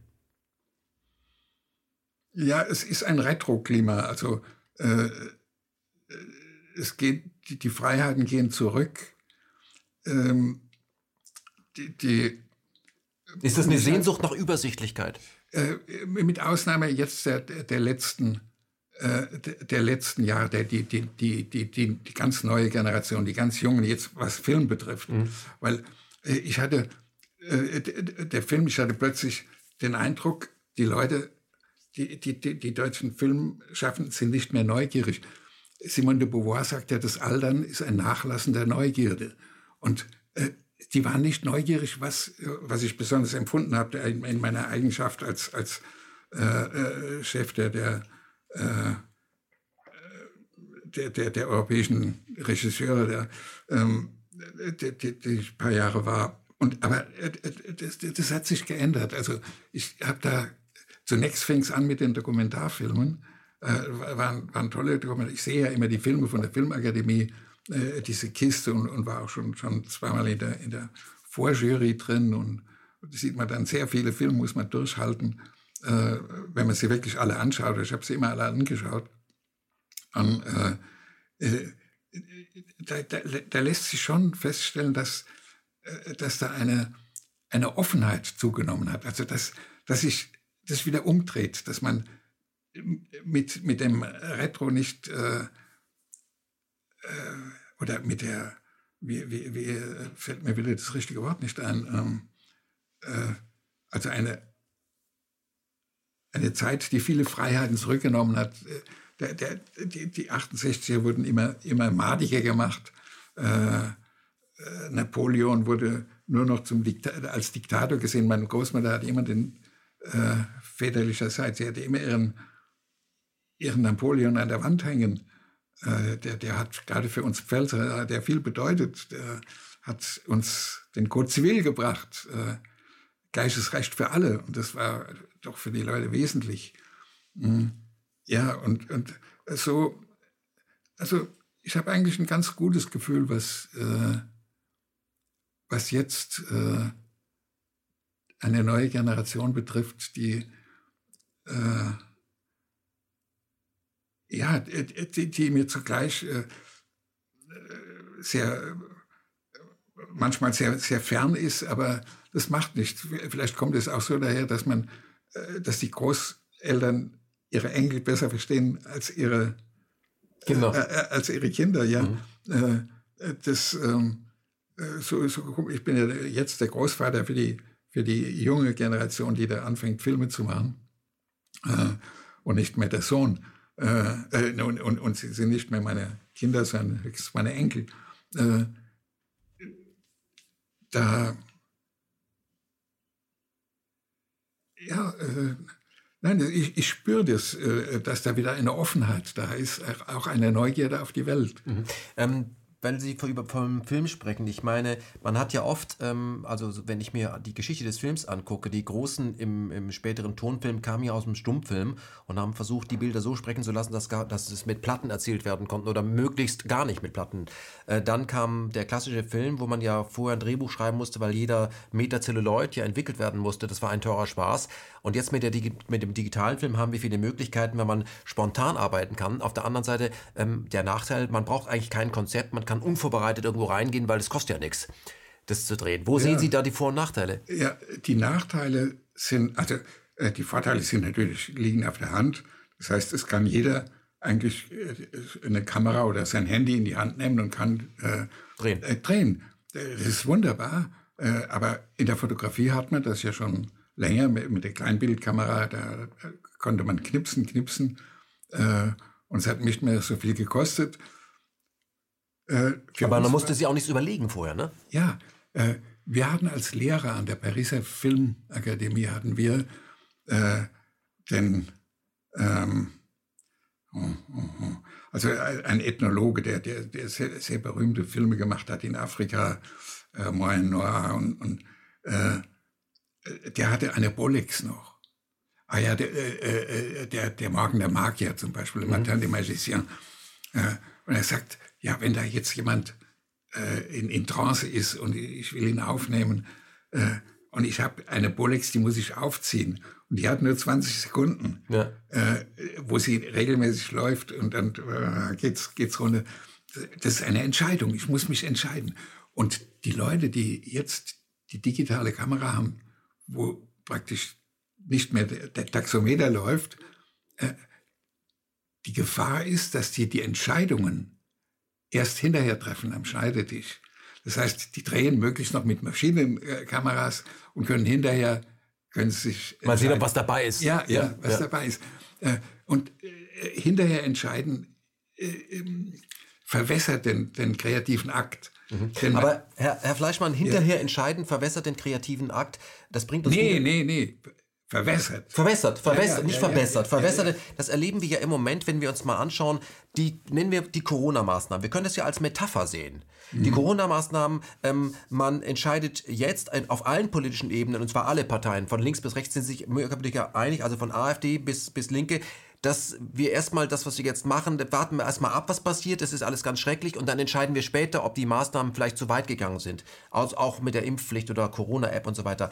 Ähm, Warum ist das so, dass man sich nichts mehr traut, sagt, das geht entschieden zu weit? Ist das auch eine Digitalisierung der Politik? Naja, äh, ich würde sagen, es wird ein bisschen unheimlich, wenn die Leute sagen, äh, naja, haben wir uns halt getäuscht, wenn es sich zum Beispiel um äh, Atomkrieg handelt. Ja, ja. Und die sagen, ach ja, das ist doch nicht so, war doch nicht so leicht, äh, die Chinesen zu überfallen oder die, die, Russen. Naja, gut, wir haben uns getäuscht. Äh, ja, bis zu einem gewissen Grad äh, ist es vielleicht nicht so schlimm, aber bei einer Impfung, die schiefgehen würde, weil man aus politischen Gründen gar nicht sich die Zeit nimmt, das wirklich, und, und da würde wirklich was passieren. Und das weltweit, das wäre natürlich grauenhaft. Ne? Außerdem äh, stört mich bei dem Gedanken an eine Impfpflicht, äh, ja, wirklich der, äh, da, da gebe ich dem Herrn Schäuble recht, der gesagt hat, dass äh, dass äh, im, im, Grundgesetz nicht steht, dass man Leben um jeden äh, Fall retten muss, aber äh, die Würde des Menschen. Mhm. Äh, und, und diese Würde ist in Gefahr, wenn ich geschleppt werde zum. Aber, aber ich sehe schon, ja, ich höre dann Dialoge und, äh, und man kann sich die Dialoge vorstellen, die, die, die da gesagt werden, dass äh, dass wenn einer nicht mitmacht, dann schadet er allen anderen. Das, das ist unverantwortlich. Ja, ja, dann kommt er ins Gefängnis. ich habe äh, gedacht, ähm, man könnte auch einen Film mal machen, äh, dass die, die unsere Bundeskanzlerin ist in den USA und sie erfährt dort, ähm, wie wichtig es ist, um äh, die äh, Corona zu überwinden, die, die Laune. Das ist, also das sagt ihr ein, ein Wissenschaftler dort. Man hat also jetzt festgestellt, dass es sehr wichtig ist, dass die Leute gute Laune haben, dass das würde helfen, die Krankheit zu besiegen. Auch die Maßnahmen würden besser angenommen. Dann kommt sie zurück und sagt, also gut, äh, wir machen jetzt, äh, äh, und sie, sie sagt also dem Volk, äh, dass, sie, dass die gute Laune so wichtig ist. Und natürlich ist das freiwillig, aber äh, allmählich wird doch drauf geschaut, dass die Leute, und dann kommt so weit, dass äh, sie sich gegenseitig, der hat nicht gelacht. Mhm. und, und da hört der Spaß ja, auf. Ja, und, und äh, ja, und da ist der ein Volksfeind, weil der verzögert die Krankheit. Da ist einer, der hat nicht mitgelacht. Mhm. Ich hatte ja zum Beispiel in der äh, in Jagdzellen aus Niederbayern, äh, da hatte ich eine Szene, die ich nicht mehr finde, die, die fehlt auch jetzt äh, im, die, durch ein Kopierwerk ähm, Fehler mit französischer Fassung und englischer Fassung äh, kam die unter die Räder. Der sagt äh, zum Schluss bei dem Fest, äh, sagt der George der, zu den anderen, äh, zu den Türken, die noch zurückgeblieben sind, die, die nicht nach Hause gegangen sind, ausgehen mussten, ähm, äh, sagt, na, die sitzen da ein bisschen verloren am, auf dem, äh, am, Bier, am Biertisch, sagt er, na, in Türkei nichts lustig? Sagt die, doch, sehr lustig in Türkei. Warum lacht's dann bei uns nicht? ja. Herr Fleischmann, ähm, wenn Sie sich die Situation im Moment da draußen anschauen, Menschen mit Masken, die 1,50 Abstand nehmen und äh, wir haben die Tests gemacht, wenn man mal ohne Maske in den Supermarkt geht, bei uns über die Ecke, äh, haben wir es mit einem Marktleiter zu tun, der sagt, er zwingt keinen dazu und die Security hat die Anweisung. Da wird man aber ganz böse angeguckt von allen. Ja, ja. So. Ähm, ja, haben die Menschen eine, eine Sehnsucht nach Konformität? In, weil man ist ja so in dem. In Nein, das ist eine Angst, glaube ich. Ist es die Angst oder ja, dazugehören? Ja, äh, also ich werde da jetzt nicht gleich den Blockwart äh, äh, wieder bemühen, der, äh, der erwacht in den Leuten, um den anderen anzuzeigen, sondern ich glaube, das ist einfach die Angst, der, der hat keine, der, dessen Spucke geht weiter, weil er, mhm. äh, weil er keine Maske hat. Ne? Weil die Maske dient ja doch in erster Linie, das hat man äh, erkannt, äh, ja doch, äh, man hat gesagt, die nützt nichts, aber dann haben sie doch gesagt, ja, aber äh, das nützt mir nichts, aber dem anderen nützt sie was, weil du äh, deine Spucke zurückgehalten wird, mhm. Äh, die, die, die, die Viren transportiert. Äh, ich war noch Schüler und musste jeden Tag ins Gymnasium in Ludwigshafen von Frankenthal so 20 Minuten mit Bummelzug fahren. Einmal war ich zu spät dran, weil ich noch im Zoogeschäft für, für meine Fische was gekauft habe oder zwei neue Skalaren erworben und da äh, war ein Mönch mit mir im Abteil. Ich war alleine im Abteil und ich habe dann so ein bisschen angestarrt. Ich war vielleicht elf, zwölf Jahre alt und er sagte, äh, ob ich weiß, äh, äh was das für eine Kleidung ist. Und sage ich, ja, du bist ein Mönch. Und er sagte, ja, weißt du, was ein Mönch tut? Und da hat, er hat mir in dieser Fahrt, das waren ja nur 20 Minuten, hat er immer erklärt, den Unterschied zwischen Himmel und Hölle und hat gesagt, okay, da ist ein Junge, so alt wie du, der stirbt zu früh und der sagt man, du darfst dir raussuchen, ob du in den Himmel willst oder in die Hölle, weil du hast noch keine Sünden begangen. Und dann zeigt man ihm zuerst die Hölle und da sitzen an einem langen Tafel, sitzen Leute vor köstlichen Speisen. Und es riecht auch sehr gut. Und es ist kein Höllenfeuer, es ist eine schöne Musik und so. Und die haben äh, an ihren Handgelenken Löffel angebunden. Aber die Löffel haben einen zu langen Stiel und sie kommen nicht damit in ihren Mund und sie quälen sich ab und haben immer mehr Hunger und sie kommen nicht, erreichen nicht ihren Mund. Und dann sagt er, jetzt will ich die, den Himmel sehen. Und da ist genauso. Da sitzen die Leute, schöne Musik, köstliche Speisen. Die, dieselben Löffel sind an die Hände gebunden. Aber sie sind auf die Idee gekommen, nicht ihren eigenen, die Löffel in ihren eigenen Mund äh, zu führen, sondern dem Nachbarn zu geben. Das ist also, äh, äh, das ist auch so eine Geschichte, die mir immer geblieben ist, weil es so eine, sag mal, kindlich einfache äh, äh, Fasson äh, war von diesem Mönch mir zu erklären. Den Unterschied. Ja, mhm. zwischen Himmel und Hölle, der also eigentlich ganz anders ist, als man sich das vorstellt. Mhm.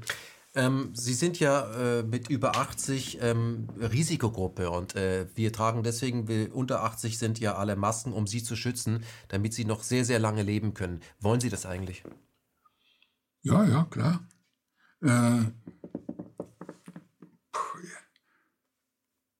es, ist, es ist eigenartig hier. Äh, man nähert sich wirklich dem, dem Tod so, äh, dass es gleichzeitig eine Bremse gibt. Also es gibt keine Angst vor dem Tod. Es gibt, was, es gibt eine Angst vor dem Vergessen. Odyssee 2001 von Kubrick.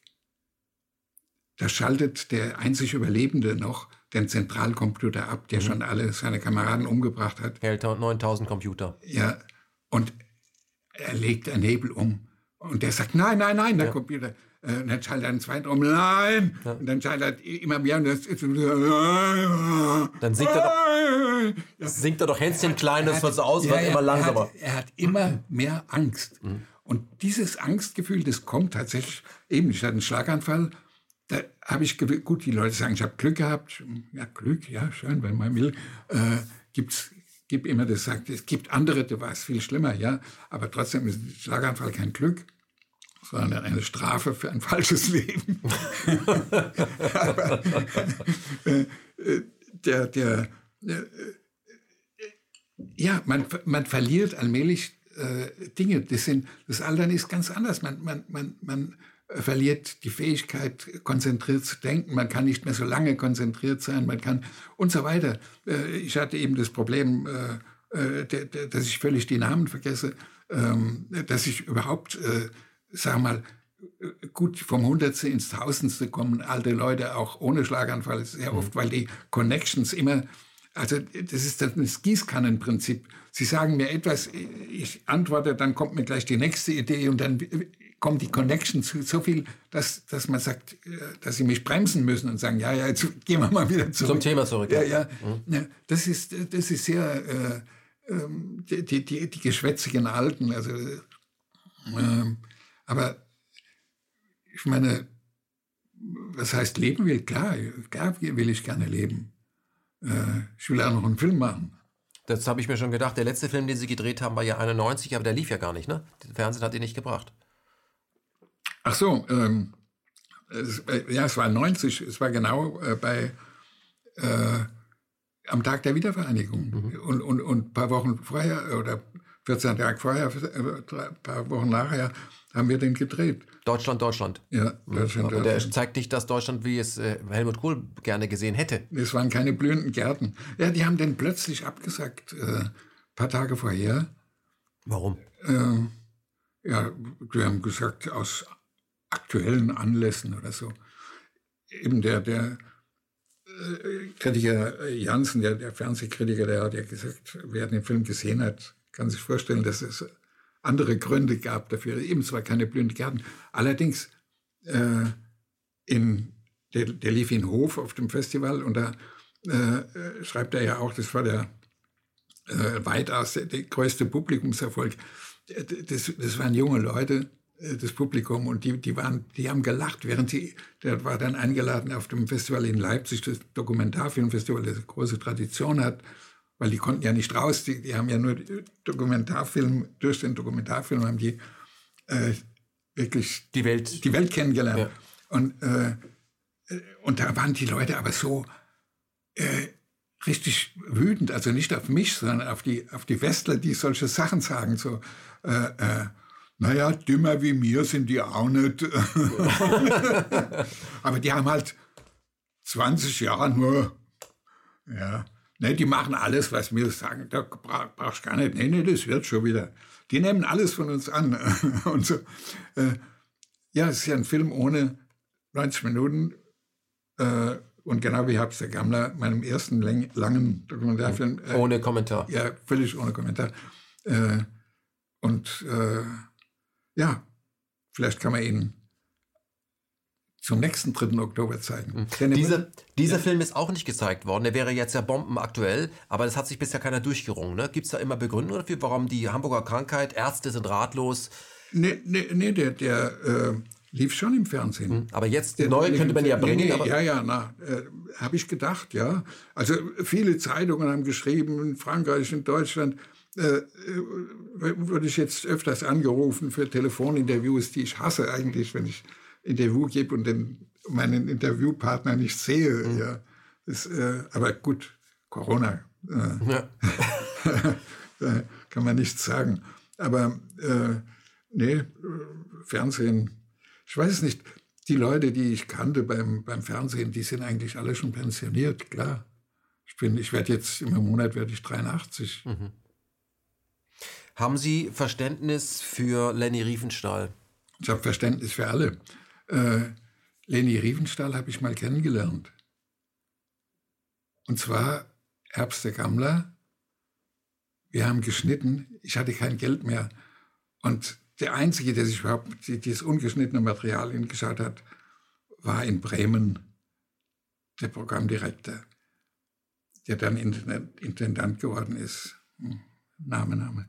Äh, und der hat sich den ganzen, die ganzen Dinge angeschaut. Die anderen haben äh, gesagt, jetzt schneiden Sie es doch erstmal zu Ende, dann schaue ich ihn mir an. Und äh, die, jetzt muss, musst du mir helfen. Lenny Riefenstahl? Ah ja, äh, dann habe hab ich gesagt, äh, die hatten uns, wir, wir, durften schneiden in Radio Bremen, aber äh, irgendwie war ich mit, mit Klaus Müller-Lau, mit dem Kameramann, wir haben ja den Film nur zu zweit gemacht, war ich da oben gesessen, habe gleichzeitig immer abends äh, noch das Drehbuch von den Jagdszenen geschrieben, damit ich den Termin für, für die Einreichung nicht versäume. Und, äh, und wir, wir, wir fühlten uns da in diesem Schneideraum, äh, habe ich gesagt, lieber zahle ich, äh, wir gehen nach München. Dann habe aber keinen gefunden in München. Und irgendjemand sagte mir, die Leni Riefenstahl in der Denkstraße, die hat einen. Äh, was, irgendeinen alten Tisch? Nein, nein, einen, einen ziemlich neuen Steinbeck. Mhm, genau, als noch mit Zelluloid, richtig so. Ja, ja. Hier. Und, äh, und da haben wir da im Keller den gemietet. Ich hatte sie nie kennengelernt. Da kam ein junger Mann, also das war äh, ihr, ihr Partner, Lebenspartner oder was, was weiß ich. Und mit dem haben wir gesagt, ja, das kostet so viel, ja, schön. Und dann haben wir einen Schlüssel bekommen. Das war also ein Keller, es war nicht direkt im Gebäude, das war so Garagenanbau, ja. Und eines Abends kam sie und hat gesagt, ich wollte doch mal schauen, die jungen Leute, die da äh, an meinem Schneidetisch sind. Ja. Mhm. Und äh, ich war, äh, ja, ich hatte sehr viel Respekt, denn ich hatte ihre Filme hatte ich gesehen in Frankreich, wo also die, dieses, äh, äh, äh es war ja in, in, in, Deutschland dann wirklich ein Sturm auf sie, äh, also Reichsgletscherspalte und, und so weiter. Sie, nee, ja doch, Reichsgletscherspalte, an dem man sie. und äh, und fragte sich in der Presse, was sie mit Hitler wohl hatte und so weiter. Und äh, ja, und wir hatten überhaupt nicht davon. Wir haben nur über, über ihre Filme gesprochen, also äh, über ihre frü äh, frühen Filme wie Das blaue Licht und ja. so weiter, wo sie zum Teil als Schauspielerin war, wo sie sagte, äh, ja, ich habe, das war ja eine echte Lawine und ich habe mich da wirklich in Lebensgefahr begeben. Äh, und das sage ich ja, das ist ja auch bewundernswert. Ja, nicht, wenn man hinterher merkt, äh, dann auf den Berg hochkommt und merkt, dass da Autos stehen, dann fragt man sich, warum hat man die. Also äh, gut, ähm, der äh, ja, das, das war eigentlich mein, mein Bekanntheitsgrad. Und, und später hat mal das Fernsehen gefragt, äh, ob sie da, sie hat ja gesagt, sie macht nichts mehr mit Fernsehen, weil sie immer nur äh, da als, als die böse äh, Frau hingestellt wird ich, ich weiß nicht, ich kann auch, ich habe auch mich nie bemüht, da jetzt zu sehen, äh, wie relevant. Da, da gibt es ja auch äh, wirklich Dinge. Also erstens, der, der Film über den Reichsparteitag äh, ist ja äh, schon äh, Triumph des Willens, heißt mhm, er, ja. ist ja schon ziemlich übel. Und, und äh, auch den letzten Film, den sie da gemacht hat, der allerdings sehr unglücklich gelaufen ist und wo sie KZ Häftlinge, Häftlinge äh, hat kommen lassen. Ja, oder so, ja, ja, ja, ja.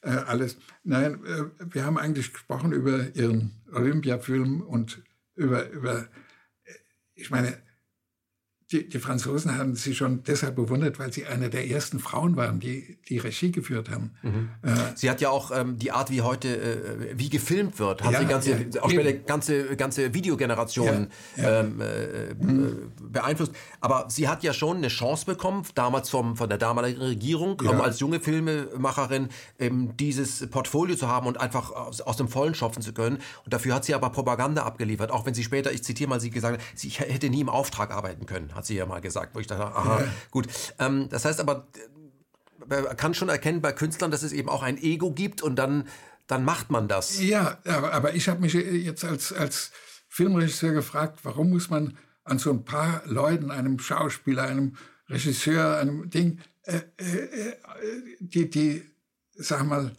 äh, die so belasten mit, mit äh, der Schuld, äh, die ich in viel größerem Maße bei Leuten sehe, äh, die, äh, sag mal, in, in, irgendwelchen Industrien und Banken mhm. äh, äh da Millionen und Milliarden verdient haben und, und immer noch nach dem Krieg äh, äh, äh, leitend tätig waren.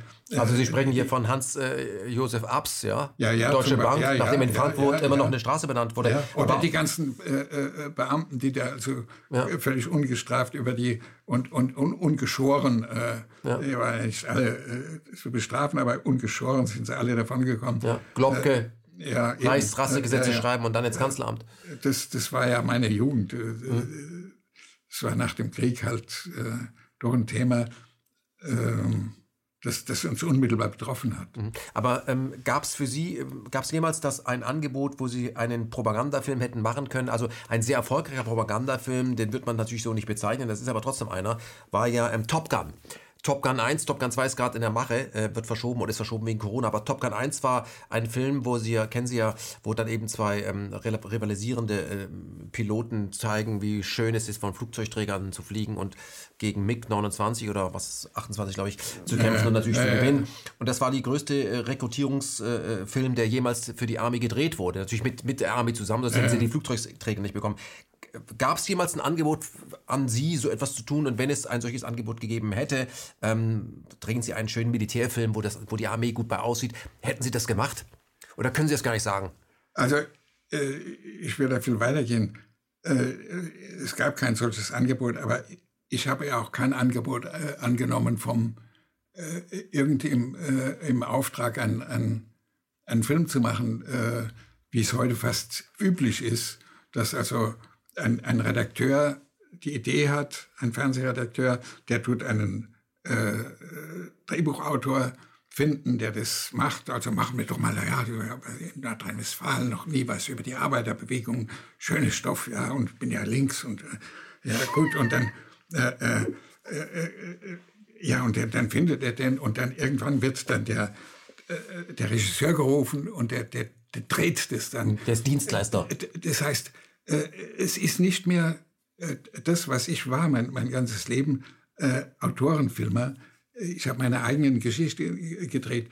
Oder ich habe zweimal, habe ich, äh, nee, dreimal habe ich äh, nach einem, der, der, Martin Sperr hatte ja mit, äh, der bei mir auch die Hauptrolle spielt, der hatte ja das als Theaterstück mit, mit 20 Jahren, als 19- oder 20-Jähriger geschrieben. Mhm. Äh, war damals noch nicht aufgeführt, außer, außer äh, in, in, Bremen, da wo als praktisch Werkvorführung dafür die Studenten. Und äh, äh, dann war es eben der Griechenland-Film von Samarakis und es war äh, es ist nicht leicht, ein Gott zu sein. Mhm. Ähm, den, 30 Millionen teurer Science-Fiction-Film. Äh, Dollar? Dollar nee, D-Mark, glaube ich. Ja, Mark. Mark, Mark, noch. Mark. Es waren 34 Millionen Mark. Mhm. Äh, aber gut, die, die, Leute haben gesagt, und so und so viel Filmmaterial und so und so viel. ja, äh, aber das waren alles Filme, die ich machen wollte. Also zum Beispiel ist nicht leicht an Gott zu sein. Das wollte ich viele, viele Jahre machen, als ich den Roman gelesen habe von den äh, Gebrüdern Strugatsky.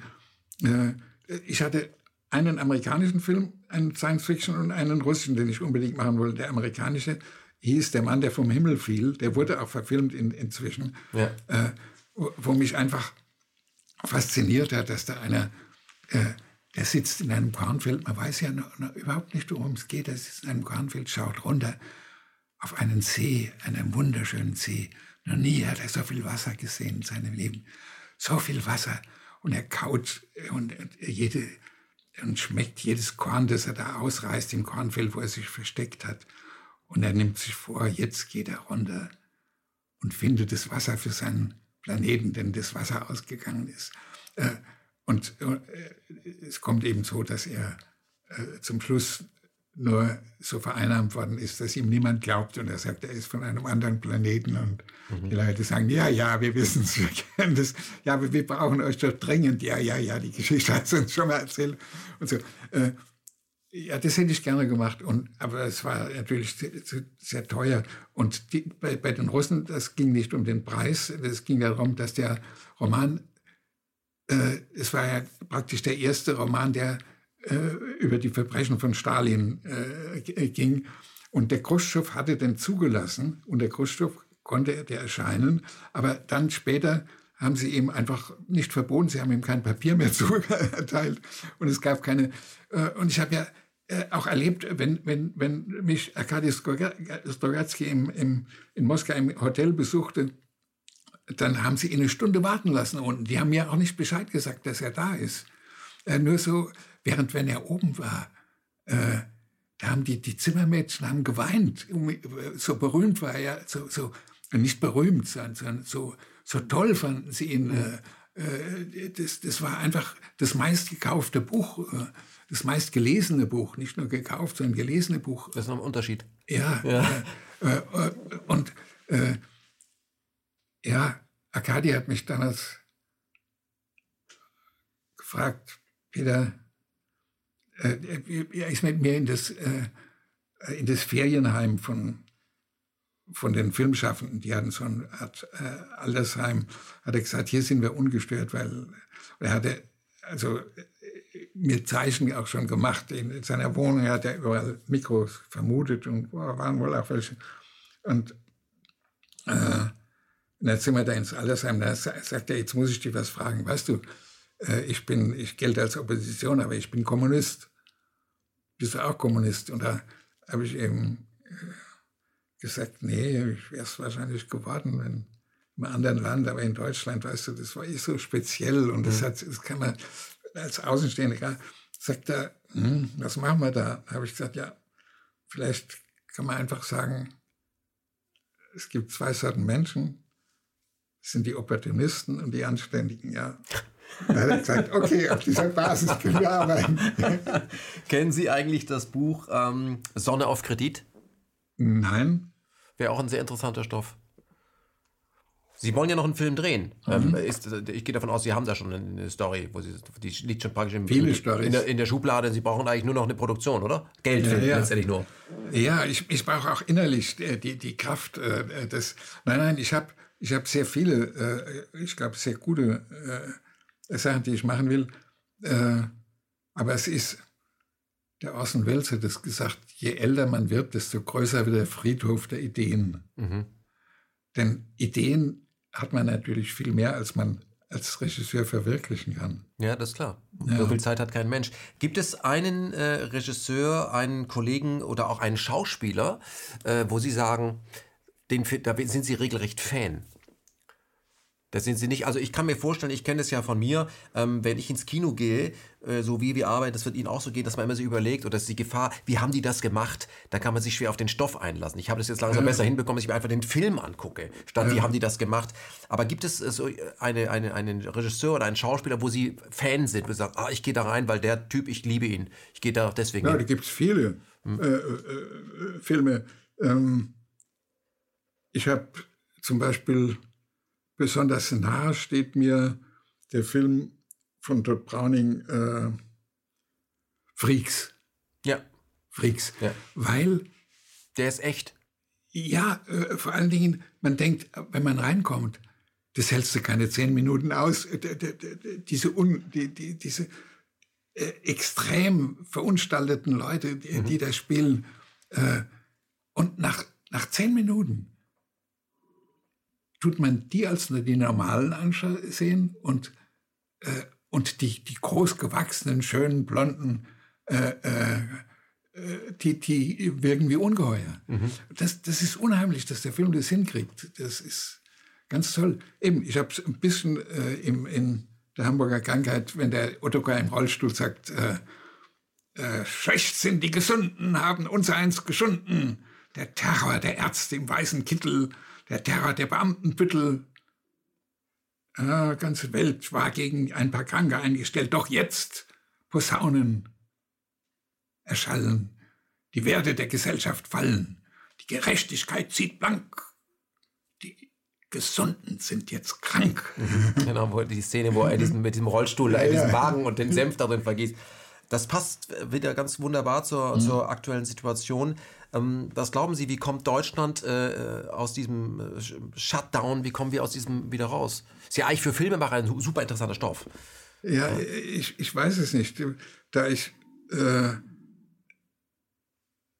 äh, die These habe, dass eben, wenn man sich ganz unwahrscheinliche Dinge, wenn ich zumindest mir ganz unwahrscheinliche Dinge ausdenke, dass die dann Chancen haben, äh, mal Wirklichkeit zu werden, dann hüte ich mich, die mir zu unheimliche Dinge auszudenken. Mhm. Weil, Weil sie sonst quasi eine Vorlage geben?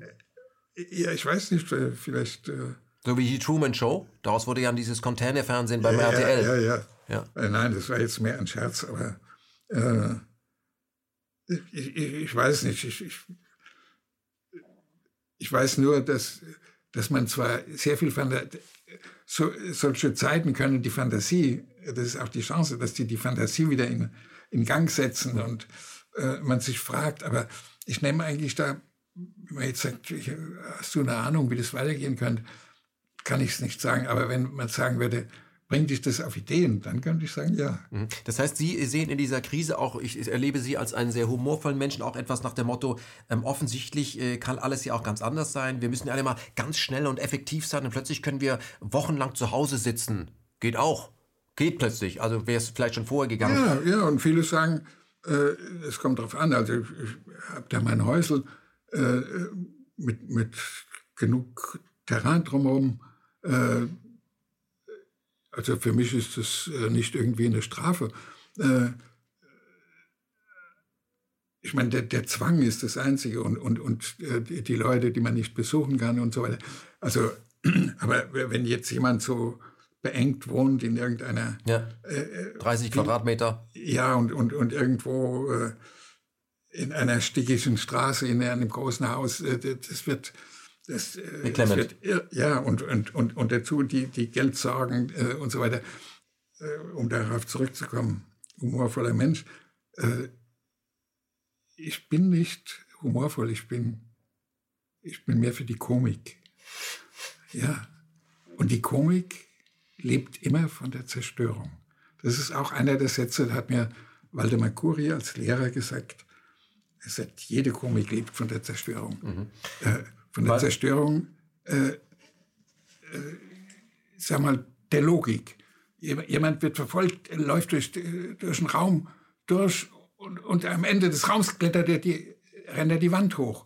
Die Leute lachen, weil das gibt's nicht. Mhm. Das ist eine Zerstörung der Logik. Oder, oder durch, durch äh, dauernde Wiederholung. Äh, jemand zum Beispiel geht die Treppe runter, bricht sich ein Bein, kommt ins Krankenhaus. Das ist nicht komisch. Mhm. Er kommt aus dem Krankenhaus zurück, äh, erzählt seiner Freundin, die will wissen, wie das geschehen ist, und äh, tut, äh, tut ihr das vormachen, stürzt dabei wieder, kommt wieder ins Krankenhaus. Immer noch nicht so komisch.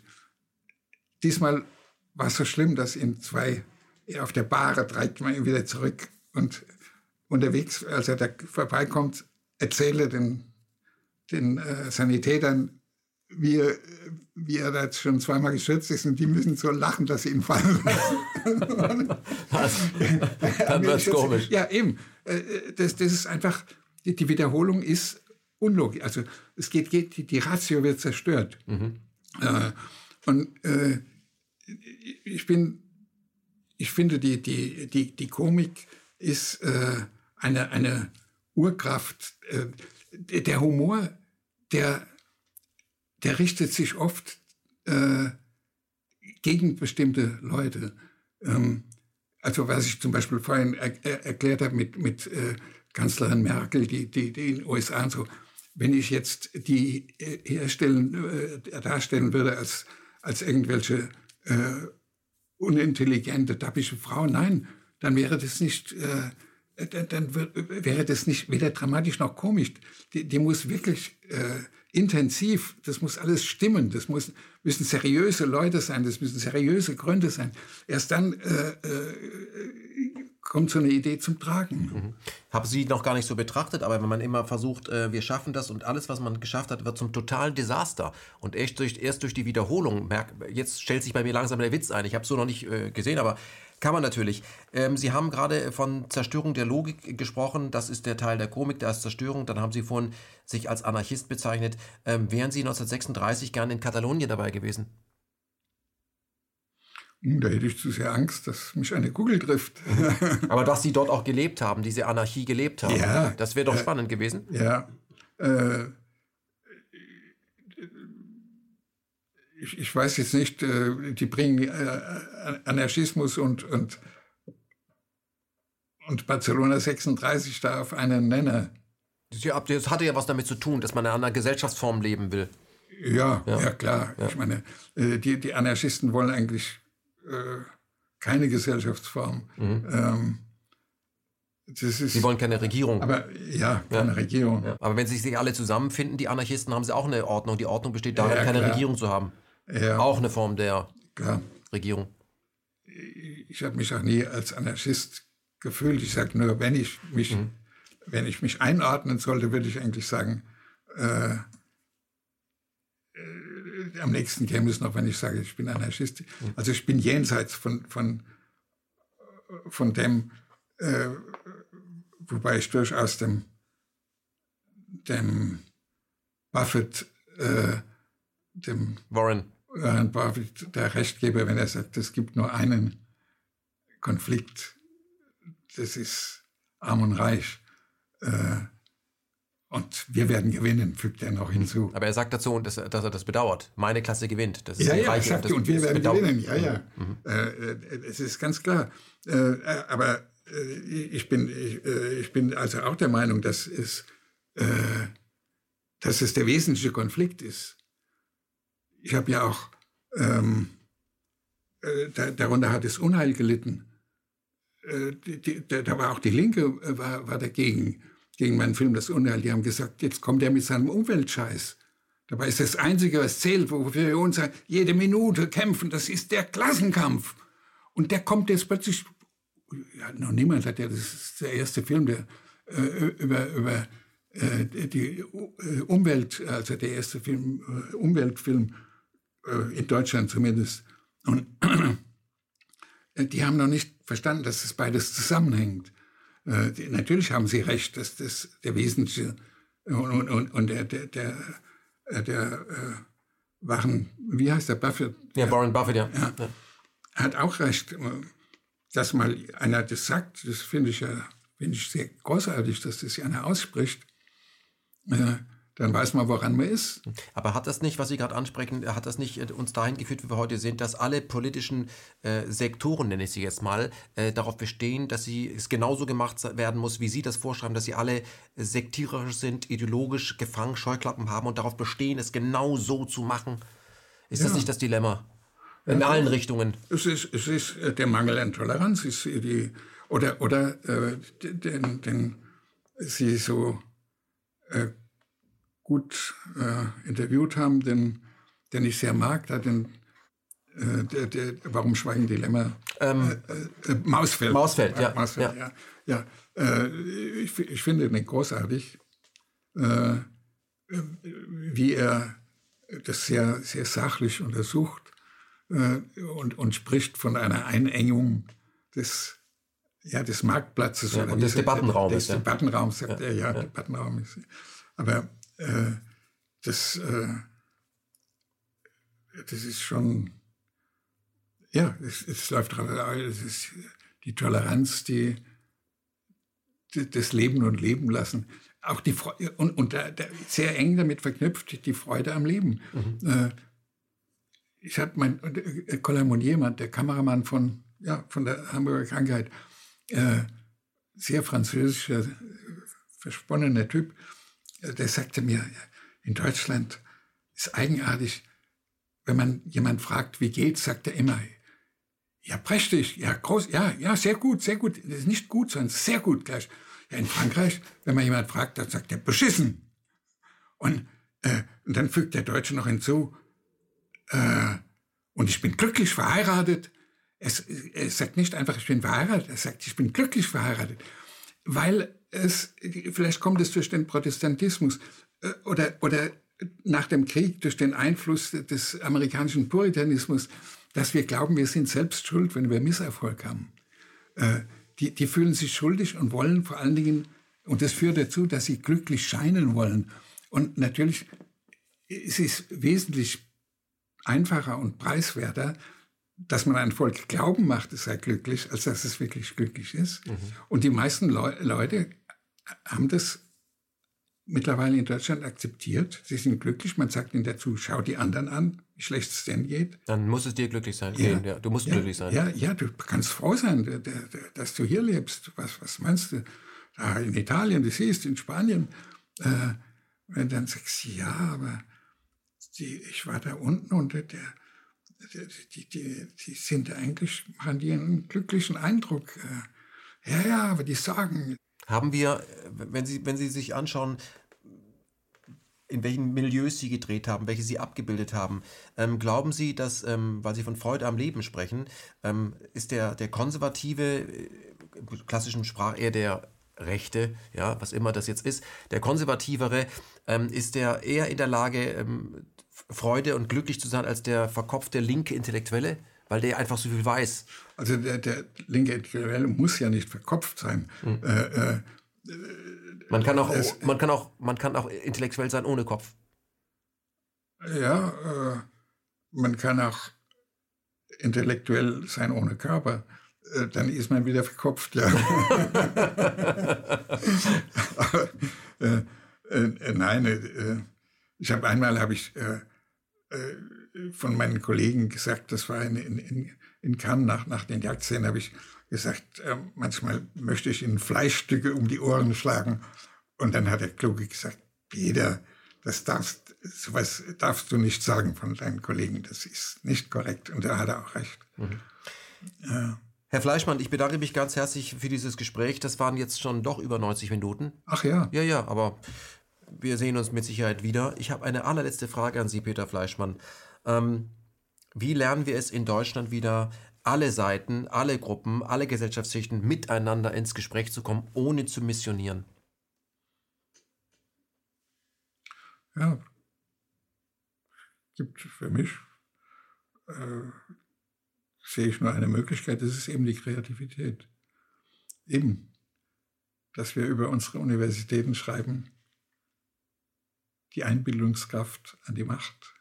L'imagination hieß es, also Fantasie an die Macht, ja, klingt besser, aber eigentlich ist es die Einbildungskraft. Und das finde ich das Tolle, dass wir, und das macht auch Spaß erleben, dass wir das können, dass wir uns, äh, dass wir uns in anderen reinversetzen können. Und dadurch wird das Leben reich. Und, und dadurch kommt auch die Freude am, am Leben und am anderen und, und an, an den, ja, eigentlich äh, gebe ich da dem Bertrand Rassel recht, dass äh, der auch äh, die Kreativität eigentlich als das sieht, was das Leben lebenswert macht. Ja.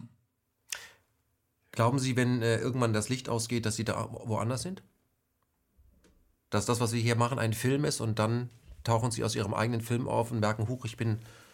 Ähm, ja, äh, ich glaube, ich habe mein ganzes Leben, habe ich immer, war das mein Hauptthema, äh, die Fantasie, wo fängt die Realität an und äh, was ist real, was ist nicht real.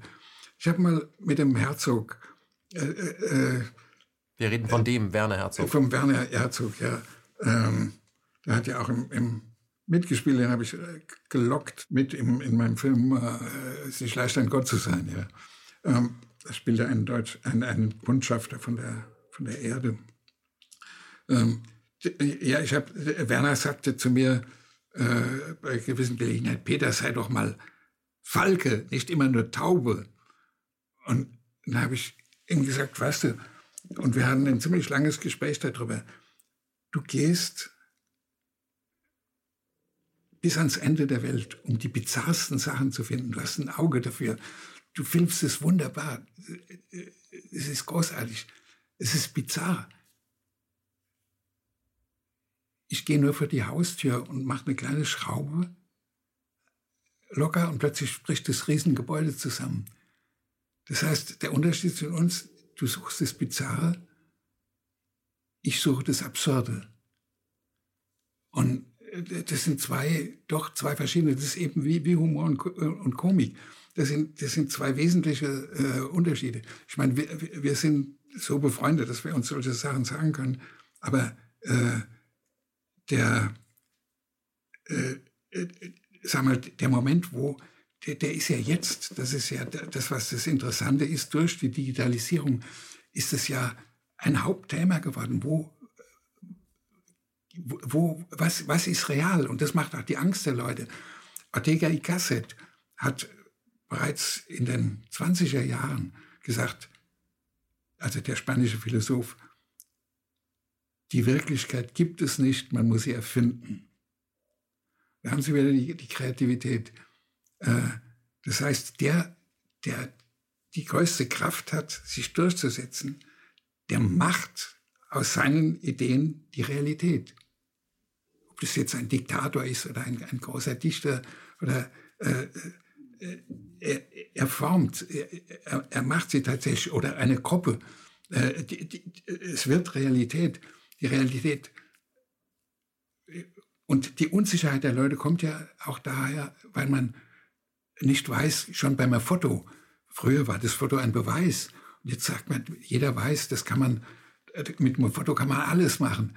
Das kann man, das kann man türken, das kann man äh, äh, zusammenstellen, dass, dass sie mit Napoleon da stehen und, und, und so weiter. Äh, ist alles kein Problem. Äh, man kann Dinge nachschaffen.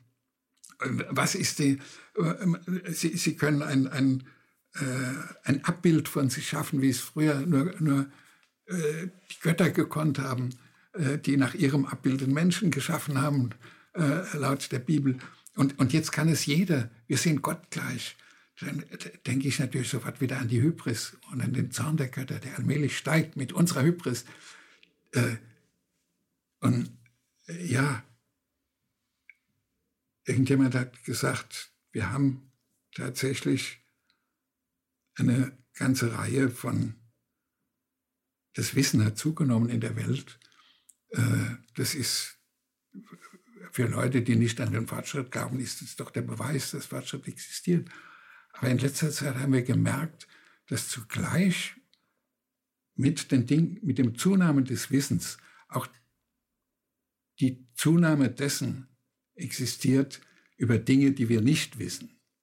Also zum Beispiel, wir entdecken immer mehr Sterne, aber zugleich, je weiter wir vordringen, ahnen wir, dass die Anzahl der, der Sterne, die es überhaupt gibt, äh, noch gewaltiger ist. Also die, die Relation zwischen Wissen und, und, und Unwissen, die bleibt.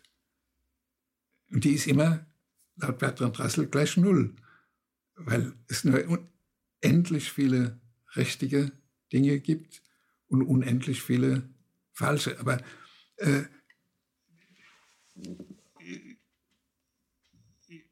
ich habe ein, ein, ich habe ja auch einen Roman geschrieben, der wurde völlig zerrissen. Der heißt äh, Die Zukunftsangst der Deutschen. Irgendwann schenke ich dir mal ein Exemplar.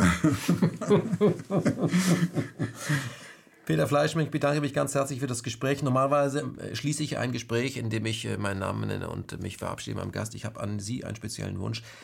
Als Filmregisseur sagen Sie ja nicht nur wahrscheinlich Action und dann sagen Sie irgendwann, wenn Feierabend ist, wenn die Szene im Kasten ist. Das können Sie jetzt in eine der Kameras sagen, dass jetzt Schluss ist. Ja, Cut. Mehr sagt man da nicht. Lassen wir so stehen.